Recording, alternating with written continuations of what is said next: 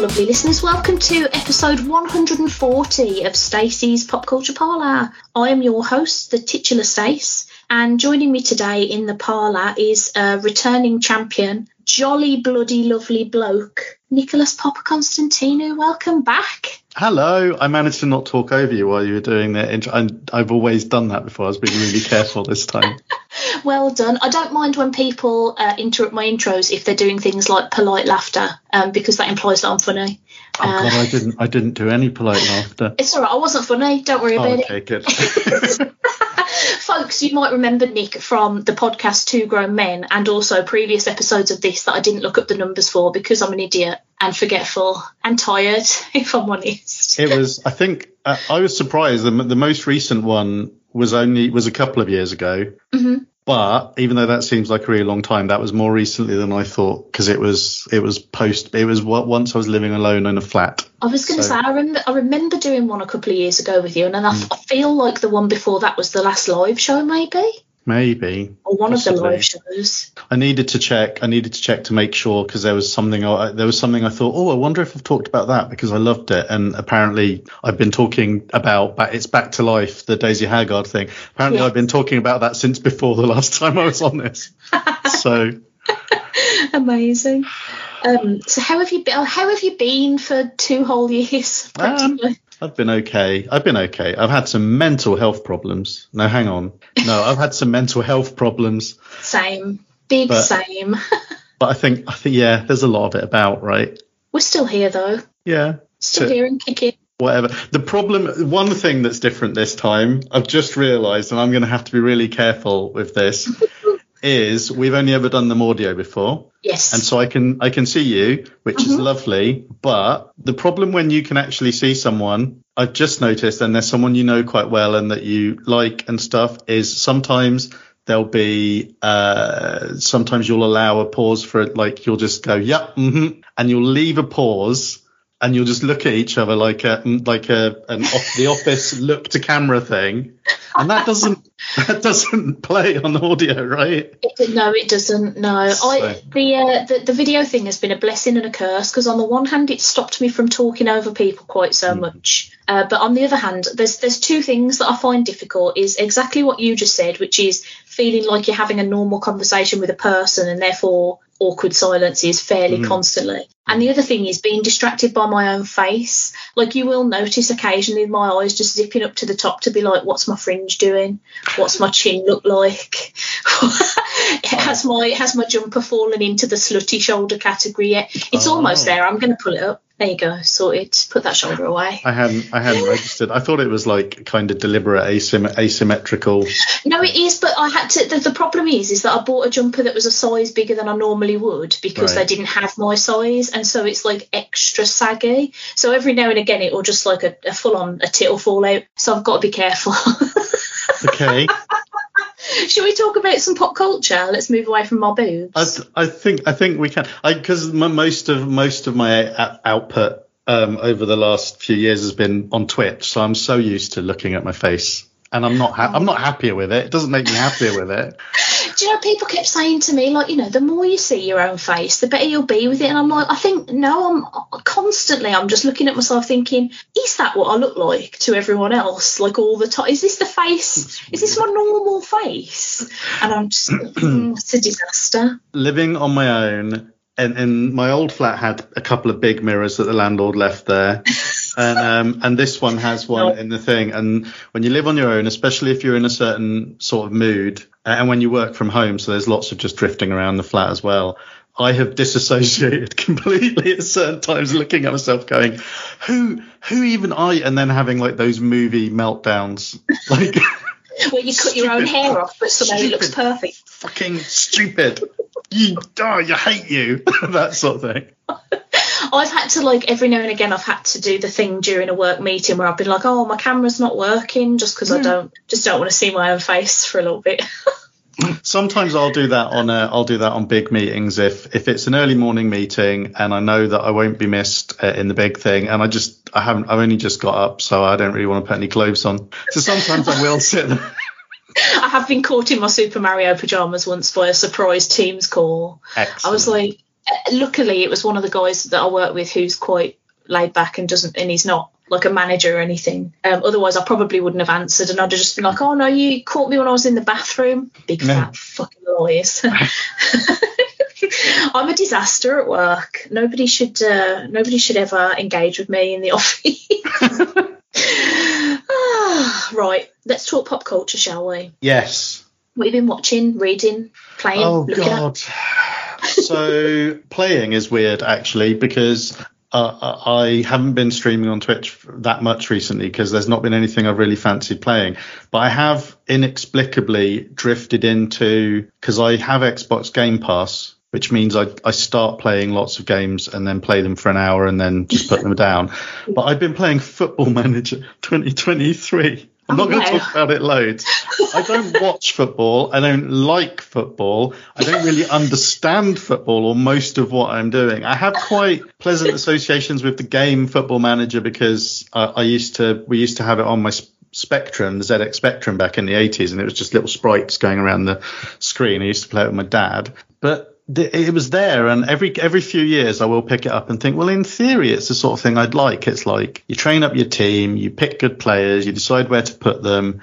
If it was like a futuristic sport or something, it's the and you don't actually have to play, right? You don't move them around or anything. You just put the right people in the right places. Um, and to show how how very little I know about football and how wrong. Uh, my friend James really doesn't like it when uh, who I used to do the podcast with when there's like the whole Gary Lineker thing recently and stuff like that. He doesn't Yeah. like it when our little like WhatsApp signal group starts talking about football stuff because he's like none of it. Uh, it makes him feel very uncomfortable because he's the only one who actually likes it.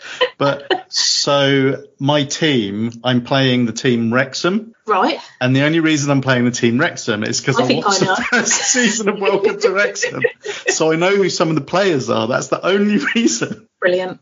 That's Wait. that's a solider reason, Zenny. When I picked which NFL team I was going to support, because I've never been to America, I went based on kit colours, Right. and so I picked the Baltimore Ravens because I like purple. Right, good enough. And you, you really like, you really like, you follow it, don't you? I think. I try to. It's difficult in the UK because of the time differences. Yeah. Like all the matches are on like Sunday nights at like one in the morning. Yeah. Which, uh, I mean, to be fair, with my insomnia, I probably could watch, but I should make an effort to try and be asleep when I'm supposed to be asleep. Yeah, I? I, don't. I don't schedule anything at two a.m. Um, I probably could, but uh, it, it seems like it. It seems like giving up once you Yeah. actually start scheduling stuff in. yeah. But yeah, so I mean, in terms of video games, there's that, and that's completely shocking me. That's completely surprised me because it's like there are so many other games that are more the sort of thing I'd like to play Yeah. and stuff like that. That was a genuine surprise when you said that because I, Yeah. I mean, I, do, I don't play video games much at all. I've got a vague knowledge of football. I say I support the Villa. I've sort of stopped caring about football Yeah. lately because my husband stopped caring about football. Mhm. I have a feeling there was something, something. One of the, the team that he supports turns out one of them might be a rapist. So he was like, "Do you know what? No." Uh, so we just haven't watched any of it this season. But I was, yeah, I would never have expected you to say that you were playing Football It's- Manager. It's sho- and what's shocking for me is that I get really into the games and I'll be like shouting at the players. And my favorite player is a guy called Hosanna, who Hosanna. And I've even got a little when he does something good, I say sing Hosanna. got a little, my own little chant. I probably pronounce it more confidently when I'm uh, when I'm on my own. But um, my therapist said a, a long while back that um, it, it, it's okay. It, it's okay if you feel like saying something like loud or shouting or whatever loud in your own flat. It's okay to do it. It's probably healthy. And so so now I just shout all the time in the. I've been doing a lot of laughing out loud when I watch things as well, which is weird. Well, I do that anyway. My husband actually finds it really grating because I've got a very loud, obnoxious laugh. it's very distracting when you're watching things, and I'm just like Nelson Muntz in the corner. I think it must must be really weird for my neighbours because I I'm one of the I'm one of those people who normally just sits there and stares like with a really not with a flat expression. I do enjoy things like that, like mm-hmm. comedies and stuff, but I don't normally respond. Sometimes and when and sometimes I'll be watching stand up and I'll just when it hits me, it totally hits me and I just lose it and I can't stop. That happened watching a James Acaster thing a while back. Um, he's, he's brilliant. Stuart Lee actually nearly killed me the last time I watched one of his, but I'm not going to talk about that either I can't, I can't remember what the special is called. But yeah, the, I've noticed in the last couple of weeks, and it might be because um, I'm on citalopram and it started working. Um, but I, I've I've noticed it's just this weird barking laugh. It'll be like I'll be watching some stupid procedure or something with Rob Lowe or something. like you know they they uh, stop fires and they rescue people, but sometimes they're quite witty with each other. And a character will say something that you couldn't explain to someone who doesn't watch the show why it's funny, that sort of thing. And I'll just go, like that. And it must be really just on my own in a, an empty flat, echoing around the walls. So, um, I feel a little bit sorry for my neighbour because I my mental health takes more of a dip when Rich has to work from the office whilst I'm working from home. So I'm like literally on my own. So I sing a lot, but I sing so loud, it's ridiculous. Right. Like it's it's like stage performance level loud. like I just think my neighbour must every now and again see Rich go out to work and be like, oh no. oh, like not this again. Did, talking of um comedy stuff, did you watch a whole lifetime with Jamie Demetriou? Oh yeah, I've been I, and I I I want it. Did you tweet about it? Yeah, because like that, it, you reminded me when you were talking about laughing out loud that I laughed so hard at a bit of that that I started at a coughing fit that then turned into a sore throat and a headache, and that was within the first ten minutes. I think I lost my mind. I I thought I knew what to expect mm-hmm. with him. I think I only knew that was even a thing because you'd mentioned it. So then it wasn't too much of a surprise when I saw it on Netflix. Um, yeah. But so most of the stuff I've seen him do, I saw a Harry. I've like watched a YouTube video of him on Harry Hill or whatever. They're very they're different characters, but there's a lot of like weird, awkward wordplay mm. and him sort of stumbling over his words, whatever character he's playing. So I and I love it. I do love it. I loved Stath Lets Flats, and I found I found that relatively so late. But I think we talked about it actually last time mm. we spoke. But that show was so weird, and it was so good. Like it was so mature as well at points. Not mature, like not sophisticated. It was really clever, like yeah. at the various yeah. points, and really human, um, and really depressing. The thing where he's at the table with his he's old an older man, oh, and he's the is it the wedding anniversary or something, and he's yeah. trying to talk to his wife and she's oh, he's so nice and she's so not interested. oh man, that that yeah, I I've always said that I like when comedy does things that are also like sort of very normal and very human because the comedy hits harder then. Like it's mm. much something's much funnier if it comes after something that's just punched you in the heart. Yeah. there's a lot of that sort of stuff. Did make me laugh though. Did you watch um so I think I can never remember what it's what it's called. I think you should I think you should leave, or I think I should leave. It's a sketch show. I love. I think you should leave. I think the yeah. next season starts in a couple of oh, weeks. Oh, I can't because I I watched it and I watched two episodes of it and I didn't even I wasn't even sure if I liked it and I ended up watching. Uh, it's two seasons isn't yeah, it? So it's the yeah. third one's coming.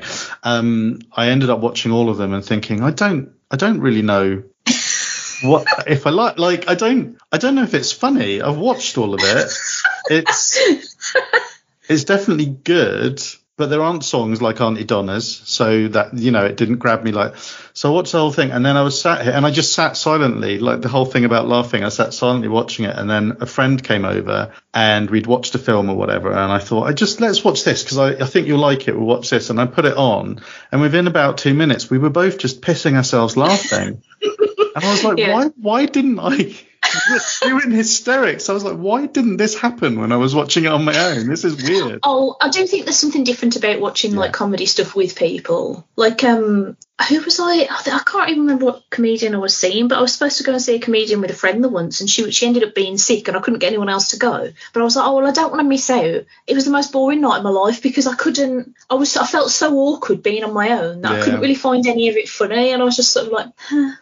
I get it. it was really sad. I think you should leave though. Is one of those shows that um me and Rich much. It's there's only like six or seven episodes per season, and I think we've watched all of them about six times. Yeah, each. I can see that. and it's still hilarious. Like the um the sketch where he puts on that outfit and goes into a mall Yeah. and he's supposed to play pranks on people, but then he gets really stressed out about being dressed as someone else. Yeah. and he has um, like a small mental breakdown about it. Like we were like properly like tears in my eyes Yeah. laughing. You know when you laugh so hard you don't make noise anymore. It's, it's one of those for me when I'm just like crying. It, but it's heartbreaking. See, that's the that's the scene. That's the scene that made me think of that when we were talking about the Jamie Demetriou thing because Yeah. it's like he says, "I don't want to do this anymore," and his his guy on the other end of the mic says, "What do you mean the the show?" He's like, "Just I just don't want to do this anymore," or something like that. And it's heartbreaking, but so fun. so Oh, it's so funny. Oh, I, uh, I'm really excited this year because, um, like me and Rich have started trying to like do more things because obviously, you know, the past few years we haven't done as much for obvious reasons, and we've got tickets. So we're going to see Ben Schwartz and Friends Improv in London Mhm. in July, and then we've got Aunty Donna in Birmingham in Oh. September. Are they touring? They are, yes. I can't remember what what cities they're doing, but They most of them, here. I think most of them sold out pretty quick anyway. They Um, down here. I'm have a gonna- look. I'm do a little look. Google. Do a little Google. But I literally can't wait for that. Like I, th- I think that one I might be in danger of actually wetting myself in a public place from Just, laughter. they're so good. They're so so good. fu- so funny. But it's one of those things that like it's really hard to recommend to people because like for example, my mom's a great example of this. Normally my mom is like she's kind of like me but just older. So normally I can throw stuff at her and be fairly confident that she'll enjoy it. But I threw Aunty Donna Aunty Donna's big old house of fun at her. And after like an episode and a half, she was like, "What is this?" it's like the monkeys. You know, it's like the monkeys. She was like, I don't, I don't fully understand what I'm looking at. And I was like, no, I don't think anybody does. I don't think you're supposed to. One of the only traditional jokes in that whole show is quite a good. Um, it's the one, oh come on mate, don't be such a, and he he traces out square on the cunt. Cunt. Just, I've seen a gif of that going around recently, and it's Oh, such God. a good joke. None of I these are none of these are, are things I've been watching recently. Um, I, uh, I, I'm accidentally doing more things this year because They Might Be Giants are coming to Southampton on their tour. Mm-hmm. Ooh. So I've bought tickets for that, and it turned out my friends Steve and James are as well. I, I'm mentioning them by name because you know them, right? Yes. So, um, and tickets for Garth Marenghi's tour is are going out in the next couple of days, I think. And I think he's I think he's in Southampton as well. So, and I think that would be quite good or really disappointing. I don't know, but See, Garth Marenghi is one of the ones that I, I missed. I, I haven't. I haven't seen that, but I know Rich likes it, so I should probably watch it at some point. We were watching the other day. There was like a one of those clickbaity YouTube videos that Rich gets suckered into clicking onto because he starts almost arguing with it before he's even watched Yeah. it. That was like, uh, oh, 10 comedy shows you probably have forgotten about. And he was like, I bet I haven't bloody forgotten. so, like, and so he did clicking on it, and like immediately we were both like, I hate this man's voice and his whole Yeah. demeanour, but we've got to listen to it now. And I will be fully honest. I think something like eight out of the ten I'd never even heard of. And the whole way through, Rich was going, How have you not seen this? What is wrong with you? And I had to keep reminding him that I only saw, oh, bloody hell, what's that sketch show with um, Paul Whitehouse where he keeps going, Brilliant! fast show. The- yes, I only saw that for the first time during lockdown. So I'm like, Really? yeah, because I when I was younger, so I lived in a house with a lot of people, but our TV watching habits basically came down to what will Grandad sit through. Right. Yeah. Okay. Well, I, I was surprised because I didn't watch that Sean Lock, the sitcom he did, until after he died. I didn't even know it was a thing. And it's got like uh, the guy who plays Wong in the Marvel movies in a much better role, and, and so, as well. And and it's just really good. I, the thing about Garth Marenghi that's going to be a bit weird is one of the cool things about the show is it's got like Richard Ayoade before he was necessarily as famous as he is now, Matt Berry, the first time most people had seen him, uh, other guy from um, the Mighty Boosh, the normal one from the Mighty Boosh. The normal one. I never watched the Mighty Boosh. Oh, Yeah. you probably, but there's an age difference between you and me. There's an age difference as well because I'm 50 this year. So Really? Yeah, in June, it's scary. Oh. I don't, I don't think I look it. But um, I don't think you look it. I'm surprised by that. Yeah, it's it's it's kind of it's kind of a weird year.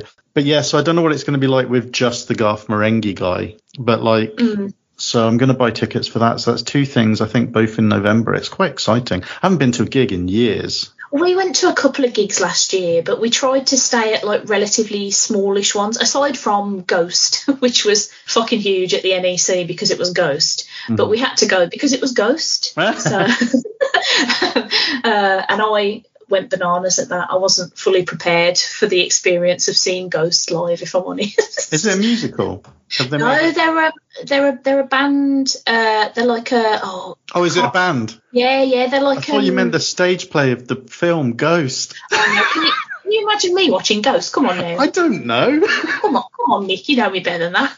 I don't uh, understand. I don't understand half of what people are, are into uh, when it comes to nostalgia. It's very Ghost confusing. is a Ghost is a rock band who are like so the front man. Uh, it's a lot to go into, but the long story short is that the front man is like a character called Papa Emeritus, and occasionally he'll die and there'll be a new one, and he's a bit dressed like the Pope, and their music's a bit satany, but not really. Like it's right. kind of a joke. Uh, it's it's all a bit bananas, but fucking hell, do they put on a show? It's like stained glass windows everywhere and like big popey costume changes and fire. And I was just like, wow, I'm a bit uh, don't quite know what to do with this. Um, Google lost, lost my kind of mind. Google I'm have to watch some of their some of their videos. I've never heard of them. Never heard of them. them at all absolutely love them. But they're only they're a band that I only heard of because Dan from Game Grumps loves them and talks about them a lot and wears their merch a lot. So Rich started listening to them and he was like, I think you'll enjoy this. And I listened to a couple of songs and I was like, oh, okay. And it was only when I saw a video that I was like, oh, they're weird. I like, like, like, oh, there's a gimmick. Oh, it's more fun when you know the gimmick. And uh, yeah, it's brilliant, absolutely brilliant. This has come a long way from Football Manager, hasn't it? Yeah, and um, I still haven't I, and I've, I've, I've actually got notes. So most of the we did speaking of music, uh, most of the music, a lot of the music, the new music I listen to is um, is stuff that my sons play, mm. and that means, do they know? So Noah is nearly ten. He's ten a little bit after I'm fifty, and Max is I want to say eight. Yeah, eight. I confused myself by saying there's a year between now but because I said Noah's nearly 10 instead of Noah's 9, which is what he yeah. is, I got confused. Threw yourself off. Yeah, so Max is 8. Luckily, Max has started, um, Max has started, he's obsessed with Just Dance, the, the games. okay. he's got it on the Switch or something. So there's quite a wide range of different music. He knows the uh, I can't remember what it's called, but the Eminem song uh, where he like his sort of comeback song from a few years ago. I can't remember which one it was, but he knows it, but obviously without any swearing. So like we have to like, so he's been introduced to lots of um, lots of different sorts of music that way. So there are bits of dance music. What was it? That he Noah put a song on in the car this morning, and he was like, "Daddy, do you like this one? This is a new one. Do you like this one?" And I was like, "Is it by Darude?" It was that that Darude song from years ago. Brilliant. so um, and and the thing is, I enjoy uh, what I'm finding is there's loads of pop music. I've kind of my whole life's been a bit like this. I was very cynical about music when I was younger, um, and only really liked my indie music and stuff like that. And then basically, uh, once I'm around someone else who enjoys pop music, I find their enjoyment of it infectious, and then I mm. start getting into it. Whenever I think about Taylor Swift, I think about you on the dance floor at Thought Bubble. Yeah. The uh, Shake It Off. That I think that was probably the first time I'd ever heard it, and I was like, so "Oh, I guess we like this now." but like everyone on the dance floor was enjoying it, and I was like, "No, it. I mean, it's definitely a banger, I guess." And so yeah. then I introduced it to my son, to Max, and that, and now Taylor Swift and Sia. Those are he's obsessed with both of them. So, um, what was my point? There wasn't a point. It's it's about finding out about stuff through other people. There's um two, but uh, sort of in the Aunty Donna vein, I guess. There's two guys called Rhett and Link who are I think American. Yes, a good mythical morning guys. Is that what they're? Yeah they're really they're really good, and I kind of got to know them through through my sons. But now that means that I just get hundreds of Facebook, like they're constantly doing little videos that show up on my Facebook or boomer TikTok as as my friend James calls it. Uh, where like I realize I realized today as well that basically if someone on Facebook links to a TikTok video mm-hmm. and I follow the link to go and watch it on TikTok, I, that it's going to take me at least half an hour to get back. And it's not because I'm watching videos; it's because I can't work out how to get back. I just getting stuck. I, I haven't delved into the world of TikTok because I feel like one of two things will happen. I will either hate it with a fiery passion and feel old and sad, or I will uh, just live in there. Yeah. like those, I don't think there's any way that I'm in the middle of that. I think I'm either hating it or I'm obsessed with staring at videos all day. I just it's it's really it's very dan- it's very dangerous. And and it isn't an easy like I said it's not that easy to get out of it. It's not that easy to use I don't think. So yeah it's it's kind of weird and I, I realize it happened twice today I, it happened once and then I commented on it to someone that I was chatting to um, and then later on I followed another link to a TikTok video and couldn't get back to Facebook from that either. Oh no. I've I've hit that point where the technology. Uh, that's the point when you know you've got old. Is I've hit the point where I no longer understand the technology. I used you to be good at this that. stuff. You say that though, right? But I'm only 37, which I still maintain. Um, okay, so I'm nearly 38. Shut up. But I still maintain that that is categorically not old, right? But I almost had a panic attack when people were talking about Twitter falling over because I was like, mm. no, that's the one I use and the one I understand yeah. and the one I like. Like, yes, it's a cesspit, but it's still the one that works the best for mm. me. And when I tried to use Hive, I was like, I hate it's different and I don't yeah. like it and it stressed me out. And then people were talking about Mastodon and I was just like, I can't do that. Can we just, can somebody just fix Twitter. It's upsetting yeah. to me. like, can I win the Euro Millions? Buy back Twitter, fix it. I'm not going to do that if I win the Euro Millions. First thing I'll you do is buy a notch fit house for a start. All right, you wouldn't be able to buy Twitter with the money from the Euro Millions. I don't. No, no, I don't. I don't think I could.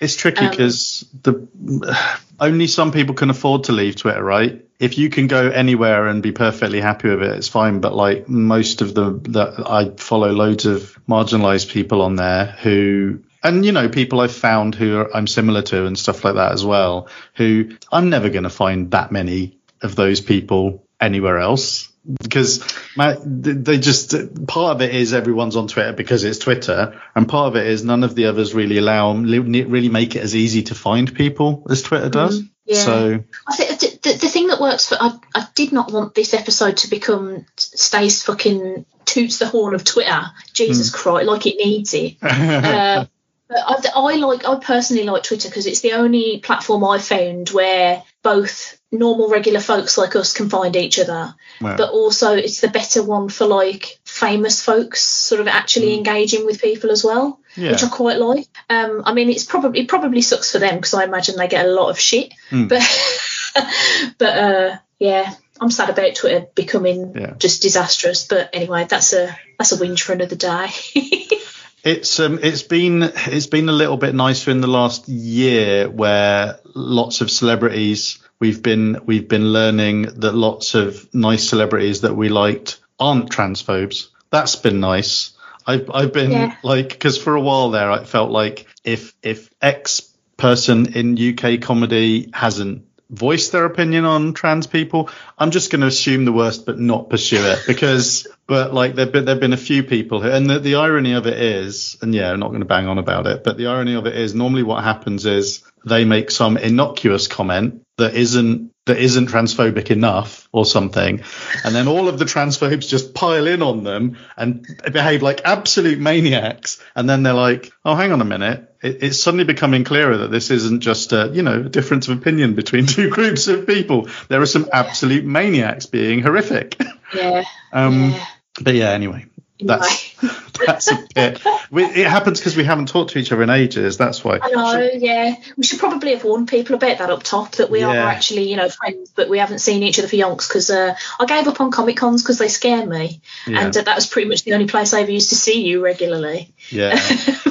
I keep saying that I want to like organise like a sort of geek syndicate type get together, but every time I've tried, there's just like no sort of place that everybody is willing to travel to. Yeah, uh, it's so difficult.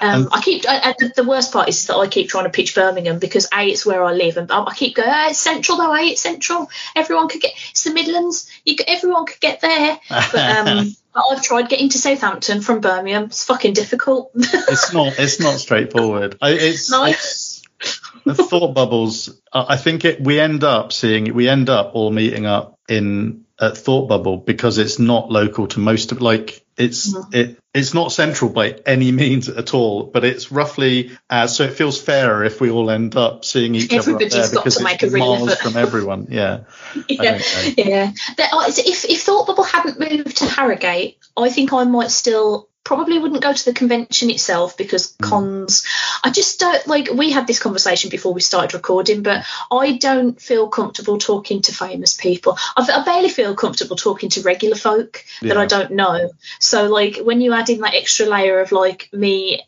admiring your work. That's just a whole extra level of social ah. Yeah. That just like yeah. And that the older i get the worse that's got for some reason. I don't know why. Probably covid. I'm going to blame it on covid breaking my brain. But yeah the idea of like going to a convention and like queuing to say like three or four sentences to somebody famous who's going to forget me the instant i leave it's just not appealing to me anymore. And i so i am going to telford uh, Wales Comic Con that's not in Wales in Telford. So weird. It's so, it's so bizarre. They keep calling it the Telford takeover of Wales Comic Con, and I'm like, just have a Telford con. Anyway, mm. um, I am going to that, and it's purely because I really want to meet Rob Paulsen and uh, and the other Turtles guys, but I am so nervous about it already. Mm-hmm. I don't know what I'm going to say. I bought some action figures for him to sign, and I think I'm just going to give them to him and be like, "Hi," and then leave because I don't think I can cope with saying actual words. it's tr- it's tricky. It's tricky. And you with you um when you were doing the when you had them, you had a couple of them on this, didn't you? Yeah, so Rob's done the podcast, and I've met Townsend Coleman, who was Mikey, in person before at another oh, right, convention. Okay. But again, it was long enough ago that he won't remember me, I don't yeah. think, at all. Especially because I've gained about two Stacys since then. Oh. Uh, so he, he probably would not recognise me even if it was like a year ago. But yeah, I don't know, man. They're just uh, I, am trying to push myself out of my comfort zone because it's something I genuinely like really care about. The, yeah. like the turtles. But I think they're the only people I would probably do this for at this stage of my mental health. yeah, I get it. It's it's tricky. Thought Bubble was a stretch for me, and if I hadn't needed the break from Southampton so much, I kind of I kind of resolved that if I didn't do any comic stuff, if I literally just went to hang out. just, yeah, if I just went to another part of the country for a little while and I hadn't spent any money on anything like that in a while, so I treated it like a little breakaway and. Mm um, and in the end, it was, you know, it was really nice. It was really good. And the, the party bit was much more like old Bristol Comic Cons or early Thought Bubbles than than the the ones where you went to a really massive venue yeah. separately from it. It was in a hotel and there were lots of different bits to it, so you could, it you know, it, it was it that was my comfort. That was kind of my comfort zone. But yeah, it's not. We're not as young as we used to be. I'm nowhere. I'm not. I'm not cool either, which doesn't help. I'd love to be the kind of person who can just const, like you know, just confidently stroll up to somebody famous and be like, "Hello, you. Let's have a conversation." I'm confident in the in the fact that I can entertain you for a few minutes, uh. whereas I'm much more like, I don't want them to look directly at me. Help. the one the one good the one good thing about everyone, I don't know if it's lockdown or if it's that a few of us were and I think you and I were probably a little bit ahead of the ahead of the game on this, but a few of us were like more vocal about our mental health and stuff like that and neurodiversity and stuff like that. And so now I'm much more aware that everyone has that, that a lot of like if someone seems like they're being a little bit obnoxious or something like that in a lot of cases they might just be nervous i've realized actually mm. that a lot of the people i always used to think were quite arrogant were really struggling themselves right and so that's yeah. that's not too bad. But of course, my high point of conventions was a long time ago, and the last time I'd been to a convention uh, to Thought Bubble before this one, uh, you know, and I, would I'd got to the point where I quite liked Thought Bubble and I felt quite confident and could go around and talk to people. But the last time I went to it, I was violently ill outside the party. Yes, I, I remember so, that. so like I was very deliberately not drinking this time because I had a flare up of gout of all things. So oh, I was like, I was trying to. Um, I'd read that like alcohol makes it worse and stuff like that. So I was doing everything I could to keep it down. And yeah, I, I was preoccupied with the fact that last time I went, I'd been so ill. It's the only time paramedics have had to help me. I will say, if you wanted a silver lining to the fact that you had to have para- paramedics help you outside of a convention, people were chanting my name as I was running up the stairs to come get you, and that was nice. I've never had people chant at me before. That's lovely. So, so I was like, yeah, I don't know what's happening outside, but uh, cool. I'm glad I could be part of that moment. And I think Antony Johnston, who I actually know, was the DJ, and so he didn't yeah. know. I told him afterwards that it was me, um, and he hadn't he hadn't realised he. So that was that was quite weird. So yeah, comic comic creator and uh, and writer but shouted like said your name over the DJ thing. Don't know. It's amazing that I could remember your name or anything while I was out there. I was just so sad. I was just lying down so sad. Genuinely impressive because when I I've only ever been like that level of drunk a couple of times, and um, the one time I don't think I could even remember my name if you asked me. Yeah. It was for my twenty first birthday, I think and a friend's boyfriend handed me a mystery beverage and went drink this. Mm. and i was like what is it? I was shouting because we were on a dance floor. What is it? He says uh, he says just drink it it'll be fine. So i had a little sip and i thought oh this is a, this is fucking terrible. So i downed the whole lot. Yeah. And it turns out he'd done a, a top shelf which is just like a shot of everything off the top shelf. And so it was just within i mean it, it, hit me like a ton of bricks within about three minutes and i sat down cross-legged in the middle of the dance floor like i can't mm. i've got i've got to go what is where am i? What's going on oh god. Like, i've never felt so bad in my entire life. Uh i felt like i got home and i had a cry. This is now i wanted to celebrate my 21st no. um nobody needs to hear about me being a disaster in my 20s i'm still a disaster now in my 30s luckily luckily, kids today they like in the current economy. There's no way anyone's doing top shelf things, right? Yeah. Maybe maybe best of three. Like maybe they'll pick three things. That's the most anyone's affording, even if even if they're flush. So, oh, it's payday. I'll have a pint. um, mm. it costs you a tenner. Um, I have some notes about some things that I was I wanted to talk about. We haven't we've we've barely talked about pop culture at all, and I, at some point we'll get back to the things that you wanted to talk about as well. That's um, fine. But I I really wanted to. I went to see Renfield the other day. It's the first time I've been to the cinema for like about a year. Oh. I think. I think the last time I went to the cinema might have been when I went to see Sonic 2. Oh, that, that, was can't, good. Right. it what we bookended our um our like COVID cinema trips were really great because we the last film we saw at the cinema before everything went into lockdown was Sonic mm-hmm. on Valentine's Day, and then the first film we saw back in the cinema was uh, Spider-Man No Way Home. So I was right. like, that's a pretty mm. good way to bookend. mm. um, but we went to see Renfield the other day. have you got any interest in this at all? I do. No, I really want to see it. It looks good okay I w- I won't like drop any spoilers then because i'm not an actual asshole. I so we went to i sort of bullied my husband to go and see it because um he didn't really give a shit either way. And he doesn't like Nicholas Hoult like at all. Mm-hmm. thinks he's awful. And in fact there was um what was that movie that rich really loved? Oh the favorite i don't know if you've seen that. I haven't seen that. it's the one about oh, I want to say Queen Victoria, but it could be a different queen. And Rachel Weisz is in it as a sort of sexy lesbian. Anyway, um, cool. I mean, she's always sexy, but that's not the point. Rachel um, Weisz, sexy lesbian. I like that. wrote that down. but he's in that film, and Rich was like, if, if anyone else had been cast, this movie would be fucking perfect. But so that's that's the level of like hate that he has for. He just doesn't think he's any good at all. So I sort of bullied him into seeing it because I was like, Nick Cage is Dracula. Like, what? How can you not want to see that? And he's like, all right, yeah, you've got me there because he is a huge Nick Cage fan. Mm. Like last year, we actually took a day off work so that we could go and see the unbearable weight of massive talent at the Electric Cinema in Birmingham. Right which was actually genuinely a lot of fun. Mm-hmm. Um, but yeah, so we went to see Renfield and we came out of it, and I was hopping around like a little excited twat bag. And I was like, that's so good. Uh, and Rich went, that was shit, wasn't it? And I, oh, my little heart oh, broke. I didn't like it. no, so he, the the for those that haven't seen the trailer, the film is about Dracula's assistant Renfield, um, but it's sort of the conceit of it is that that Renfield is realizing that he's sort of in a toxic relationship with Dracula and needs to not anymore. And uh, like Nick Cage's Dracula for a start is exactly what you would expect Nick Cage's Dracula to be, and it's absolutely wonderful. um, uh, to be honest, if anything, the movie could have used a little bit more of Nick Cage as Dracula More Nick Cage. yeah, yeah, he is. Every scene that he's in, you can tell he's having an absolute whale of a time. whale of a time. He's just chewing up all of the scenery with his fangs. Absolutely loving life. The movie is genuinely ridiculous, but ridiculous in that way where it's very aware it's ridiculous, and it's just like, look, just shut up and go with it, yeah.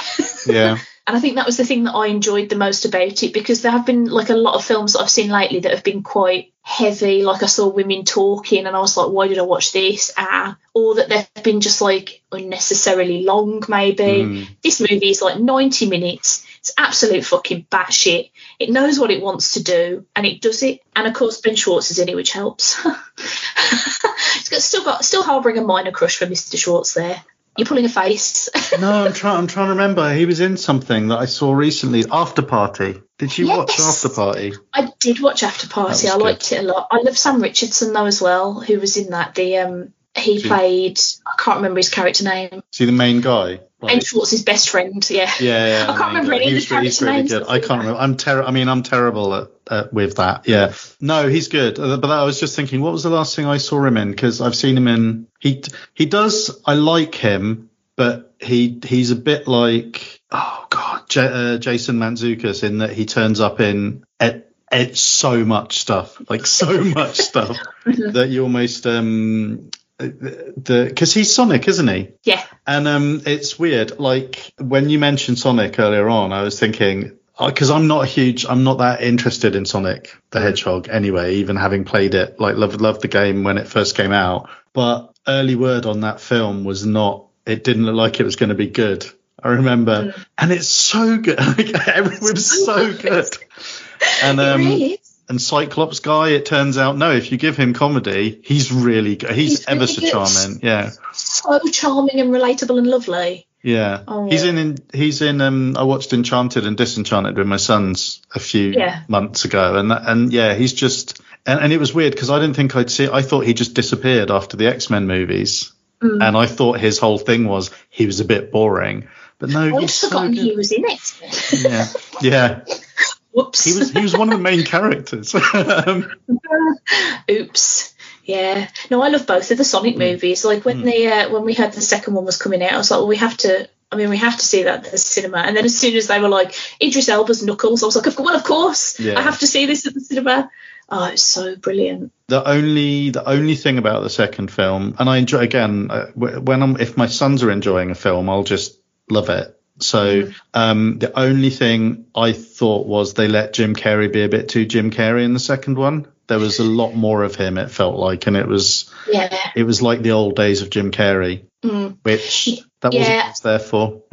Well, yeah, I don't, I don't necessarily think that like I mean, and you you would be better at knowing this than me because I don't have children. But I feel like that's probably not necessarily what the kids wanted from that movie either. Is more Jim Carrey. Like I imagine you'd probably want more Sonic and Tails and Yeah. Knuckles. But yeah, he's he's God, I love really. Tails. Yeah, Tails and Knuckles. Knuckles was hilarious. Oh, but no, we were talking about you were talking about Renfield. Talking about How did, oh, because Ben Schwartz. That's it.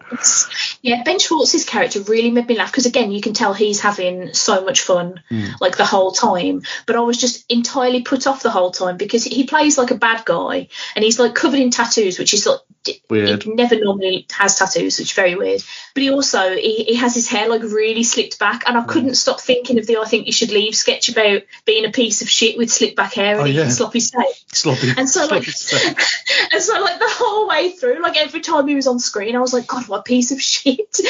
I, just, I couldn't, like, I was laughing at the film when there weren't even jokes, yeah. um, which is uh, kind of sad actually. But um, yeah, I had so much fun with it. But I think you have to very much be aware that it's not. First of all, it's nothing like Dracula. Like it's not the right. story of Dracula even close. Because I I read Dracula for the first time, sort of tail end of last year, start of this year, and I found it wildly underwhelming. yeah, I never finished um, it. I, I, like I tried so hard. It was the di- the diary style just didn't work for me. Mm-hmm. Partly because you end up with like three or four different retellings of the same relatively unimportant scene from different people's diaries or notes or whatever, and also because and this is going to sound ridiculous given the fact that I just said I liked Renfield, w- which is a film in which somebody rips someone's arms off and uses them as nunchucks on someone else. Mm. But I couldn't suspend my disbelief enough in the book to believe that people could remember conversations so clearly that when they could fully quote them in a doc. Like yeah. I will forget what we have just said in this conversation almost immediately as yeah. I close this day. Like I sometimes listen back to episodes of the parlor because I've forgotten what I've said, and I, it's like listening to a fresh new podcast for yeah. me. so like the idea that you would remember so clearly exactly what people had said two or three days after the event to put it in a dot. I'm just like, absolutely not. So I, could, I couldn't. And then the fact that, like, I mean, this is massive spoilers, but the book is like a billion years old, so you know. Yeah. But like the fact that they build all this stuff up to like Dracula being the absolute fucking worst, and then they kill him in like a like a paragraph and a half, and I was like, are you? Are you did I read? Did I spend fucking three months reading this for that? Fucking anticlimactic. Oh, I was so mad. I was so mad, and I can't even get rid of the book because it's one of the fancy cloth-bound classics. It right. looks really nice on my shelf, but I'm annoyed that I have it because I'm never going to read it again. the um, just, yeah. when I was at university, it was around when Bram Stoker's Dracula and and Mary Shelley's Frankenstein, two movies came out. And yeah. because I was on a media course, uh, one of I read Frankenstein for one of my modules, and I tried to read Dracula at the same time and Frankenstein's so much better. It's like about a third of the size. Um, yeah. It's it's still you know it's it. I still sometimes find it hard to read old classics because of the language in the like the way they're written. But so and it's still got that. It's still very melodramatic and stuff like that. But it's just I didn't. I, I got about a third of the way through Dracula and I just put it down. I'm like, no, I get it. It's it's fine. I don't. Mm. You know. Yeah. I mean, maybe if they'd, uh, maybe if he'd, uh, he'd been a better writer, it, it, could have that, you know, that book could have been famous. I, um, I did put in my Letterboxd review for Renfield that I don't know what it says about me that I found Dracula like just wildly uninteresting, but I had a whale of a time with this film. Yeah. Because the film is stupid. Like I'm not going to pretend it's like some sort of classic. Yeah. You know, it, but if you want 90 minutes where you can just have a really good fun time, then yeah, it's well it's well worth. Yeah, it looks really interesting. It, I it really does. enjoyed it. Rich hated it. Rich Rich gave it one star, I think, on Letterboxd, and he was like, "That that whole star is just for any time Nick Cage is on screen."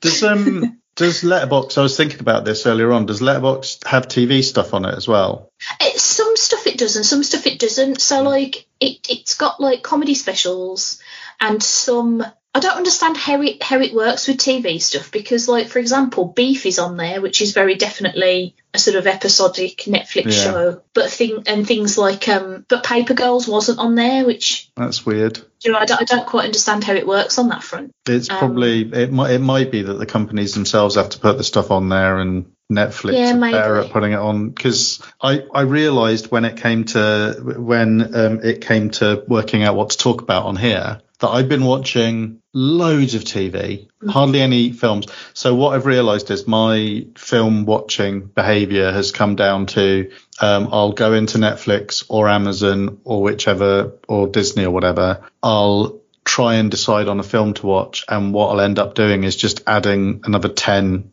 films to my watch list and not actually watching anything and then just watching an episode of um, 20 minute TV or something instead. Mm. So I, I've hardly watched any films and it made me realize and I've been watching so much TV and I couldn't remember which things I'd liked and I know I've liked loads of them. And so I tried to watch a film before we uh, before we started recording because I got it in my head that it might be because I knew at some point I'd be talking about the Mandalorian. Yeah. And so I thought what I'd do is I'd seen a trailer for something on Amazon called I'm not going to talk about this loads because the most noteworthy thing about it is I fell asleep watching it. But like um uh, there was a film it's like a science fiction film called Prospect I think and um, it's got Pedro Pascal and Sophie Thatcher, who I know from Yellowjackets and from Boba Fett. Yeah. She's in both of those. She's really good. And from the trailer, I could tell it was another another thing where Pedro Pascal um, is a slightly edgy character who grudgingly ends up in a partnership with a kid, right? Right. and I thought, I thought, oh, I'll, I like the trailer. I'll watch that before we, and then I can talk about it on the on the. So I'll have a film to talk about because I can't. I, the last film I watched was Matilda, and it was really good, but it was ages ago. And um and I fell asleep while I was watching it because I'm I'm quite tired. I think so. That that mm. was like was watching it at half past five and I just fell asleep and I woke up and thought, shit, I'm supposed to be recording this. And, and it was, it was only half six. So it was okay. But so, I mean, I think it might be all right, but mm-hmm. Pedro Pascal does rather seem to be good. I, I, was going to say typecast, but all three of those characters that he's played are very different, but they all end up grudgingly looking after a, a kid. Everybody wants Pedro Pascal to be their daddy, is what yeah. I'm learning. Yeah. yeah. Um, although going back to Nick Cage, he's in the unbearable weight of massive talent, and he's very funny in that. Yeah. Um, I get. I mean, did you see the SNL sketch? A friend of mine showed me all of the SNL sketches. Only the Mario ad, uh, like the Mario yeah, trailer really one. That's very funny. Yeah. No, he's he's very good at the comedy stuff throughout that whole episode. He's ever so good. The Mario like thing was awesome. He, no, he just seems lovely, right? Yeah, yeah, he does. But I'm, I'm reticent to say things like that because uh, I've said this on many an episode of the parlour. Nearly every time I go, oh, that, that such and such seems like a lovely lad. Like a, a, month or two later, it's like this guy's a sex pest or some thing along those lines. I... So I'm just I'm scared to just share my love for like any men. At the end of the first, at the end of the first season of Loki, my interest in the MCU universe was renewed by mm. Jonathan Majors being cast because I love because I loved him. Like I love it. Like I, I he was brilliant in Lovecraft Country. He's yes, been good was, in it. He's yeah. been good in everything I've seen him in. So yeah, yeah. There's a bit of yeah. I still haven't seen. I still haven't seen Quantumania, and now I'm like. No, I mean. I'm sort of at that point though, and maybe this is just me trying to justify just not really caring where I should. But part of me is like, I feel like if I stopped watching or listening to or uh, playing everything that was relating to you know somebody who has turned out to not be an mm. altogether nice person i probably wouldn't be able to engage with any media yeah it's, really it's it's tricky it's such a it's such a wavy line like the MCU is such a there's hundreds of actors involved in it, right? Yeah, and like, like squillions of of ca- like crew and yeah, and it, it just it and it again this feels like I'm trying to like justify like mm. no I can, I can watch it, but it is the kind of thing as well the MCU where you you can't really miss yeah, he, he's, he's, because otherwise he's, you you bone yourself for later. Yeah, he's a he's a big part of he's a big part of their ongoing thing, but he's not like a major part of the whole franchise because no one person is right. Chris Evans, Chris Evans can go and it's still good, right? Yeah. So yeah, so it's tricky. I, the, there was a whole wave on Twitch, and I've I've got I've got friends who are a bit surprising on this of um of people justifying the fact that they wanted to play Hogwarts Legacy or whatever it's called, and it's like yeah, but that is a tainted. You can't. Yeah, like, sort of. There's money going directly to someone awful there. We know I was going to say, I think like because I, me and Rich had this conversation the other day because he came home from work and I was uh, dancing around the kitchen doing some housework and I was listening to my liked playlist on uh, Spotify and a, and a, Michael Jackson song came on and mm. he was like, "How can you still listen to Michael Jackson?" And I was like, "Aha, because he's dead, so he ain't getting yeah. any of my money." Yeah. Whereas like things like R. Kelly no longer on my playlist because. Yeah he will potentially get dosh from me. Not a lot because it's Spotify, but still, yeah, I don't want to be lining those pockets. Do you know what I mean? But yeah, it, it, I think it gets more difficult with like films and stuff because, like you say, there are a lot more people involved, and also, especially with like the MCU, yeah, I feel like if I don't watch Quantumania, I won't understand what's even happening mm-hmm. for the rest of the the universe. But I probably will watch it at some point just because I like to look at Paul Rudd. Well, we're we're already supporting Disney, right? Well, like, yeah, I mean, there's, yeah, there's all there's all sorts of stuff going on. There's, there's a whole thing about whether it's possible to be an ethical consumer. On the subject of Marvel, because I really wanted to talk to you about this, and I haven't even put it in my notes. I can't remember if we've talked about it online or not, but and it's another thing that Disney have failed to promote at all. But the Moon Girl cartoon, have you watched any of it? Oh no, I haven't. I didn't realise it was out until I saw a tweet literally while I was on the toilet before starting mm. this podcast, where someone was like, "Oh, it's really good," and I was like, "It's out." yeah, it was. It was on my um. It went across the banner at the top of my Disney Plus, specifically, I think, in the Marvel thing, on one of my son's profiles, which is like geared towards kids, but they, they haven't really promoted it very well at all. It's ever so good. It's it's so good. It's not, as far as I can tell, they're not making effort any effort to make it an MCU type thing. It's very yeah. much its own thing, and it is very silly but it's it's really good. I love. I love like it. silly sometimes though, especially at the moment. Like it's nice sometimes to just. Yeah. I, again, I think that's why I enjoyed Renfield because it was like have a laugh, why don't you? I was like, all right, I will. I I was um Max isn't bothered by it, but Noah was really into Moon Girls, the the thing, and he's been reading. He's read some of the comics as well. So we are watching it in like the third, the one of the second or third episode there's a whole there's loads of music in it. Mm. and there's um i can't remember which song it is but there's a childish gambino needle drop. It's a oh nice. and there's um and there's like a, a, a dance floor a roller rink needle drop of um i don't give a fuck about my family name whichever song that is. There's a they they they don't bleep it out. They there's a lot of if you know the song there's lots of bits where you're like well they handled that that way of getting rid of that swear word really well, or a bit of misogyny or whatever. Is that, um, is that sweatpants? It's sweatpants, yeah. I love that yeah. song. Yeah, that's really on the liked playlist. yeah, but I mean, he's I I I like I I don't think what I'm saying is litigious. I have my suspicions that Donald Glover might be a little bit of an edgy boy and right. as as such might be a bit of an asshole but it's like um i do like that, stuff yeah so. i think there's no problem with being an asshole as long as what you're doing isn't you know uh, illegal or fully gross. Yeah. Because like there are, I think there's probably a lot of famous people who, if I were to meet them in real life, I'd be like, oh, you're a prick. yeah, yeah, yeah. But but you know that's just you know you can't like everybody, can you? When you no. meet people. I, I people certainly like, don't like me. I hardly like anybody, as far as that goes. Um, small, small handful of people. There's quite a nice seg there's quite a nice segue here into you mentioned you mentioned beef i did mention beef and yeah. um and beef was one of the things i've written down and i me loved too. that show me too uh, apparently one of the guys in, in that is an absolute scumbag but um oh i don't want to but not one of but he, he's he's the he's the he's kind of the bad guy in it so like um, the asshole friend from prison. Okay. Um, his is a fairly awful. It looks like he's a fairly awful person, but like I mean, um, but it's just that show. Oh, it's so good though.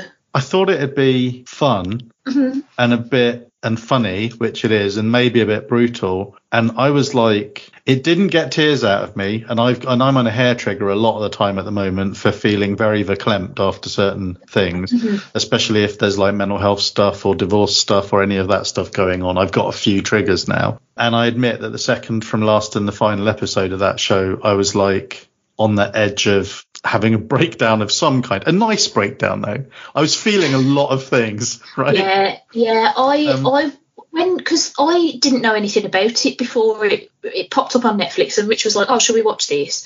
He'd heard about it, and I was like, "Yeah, sure." I, I quite like going into things when I don't know yeah. anything about them. And uh, for anybody who doesn't know, this is a show uh, where two people get into a bit of a road rage, rage incident, and an escalating beef between them yeah. ensues. And so I was expecting, especially given the fact that like you know Ali Wong is a comedian, so I was expecting it to be really funny. And Steven Yeun's quite quite funny as well, like yeah. um, himself. So I thought, oh, like this is going to be like a comedy, and it and it is, but it's also like a sort of dark. I, I mean, I don't, it's a I don't even know how, isn't it? Yeah, like by the end of it, because I was anticipating it just being escalating on a sort of silly scale, which it sort of does, but it also escalates on an actual serious level and sort of deals with like you know sort of deep sadness within people yeah. and by the end of it get into that sort of thing right yeah That's... by the end of it i was sort of like i wasn't expecting to have to deal with these emotions yeah it's like i was expecting to have a laugh at some daft people like almost pranking one another, yeah. but that's not categorically not what not it, what it does at all.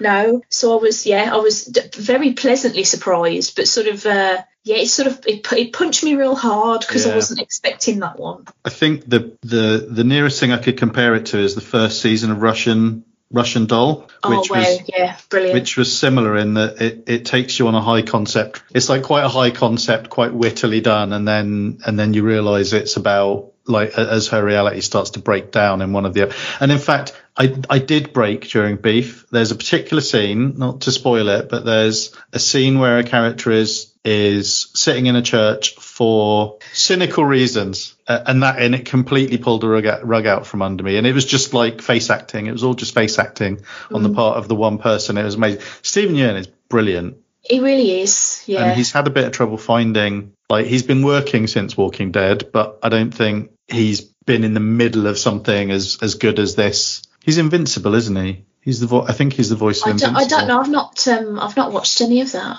I never really got into the comics, so I didn't really bother. Yeah, I didn't read the comics, but it's it's good. I think it's quite good. It is yeah. Vi- it's very violent, but I kind of like that. Yeah. See, with me, violence is a, is a weird one because sometimes I can fully accept it and, and completely like it doesn't bother me. Like Renfield, for example, because I knew it was ridiculous. Like mm. I was fully understanding it was going to be insane gore for no real mm. reason. But things like as an example, the James Gunn Suicide Squad, I found that unnecessarily gory in places. It's like I thought, well, you're just you're just doing that because you're like R rating, baby, Ugh, blood. Yeah. And I was like, oh, I don't.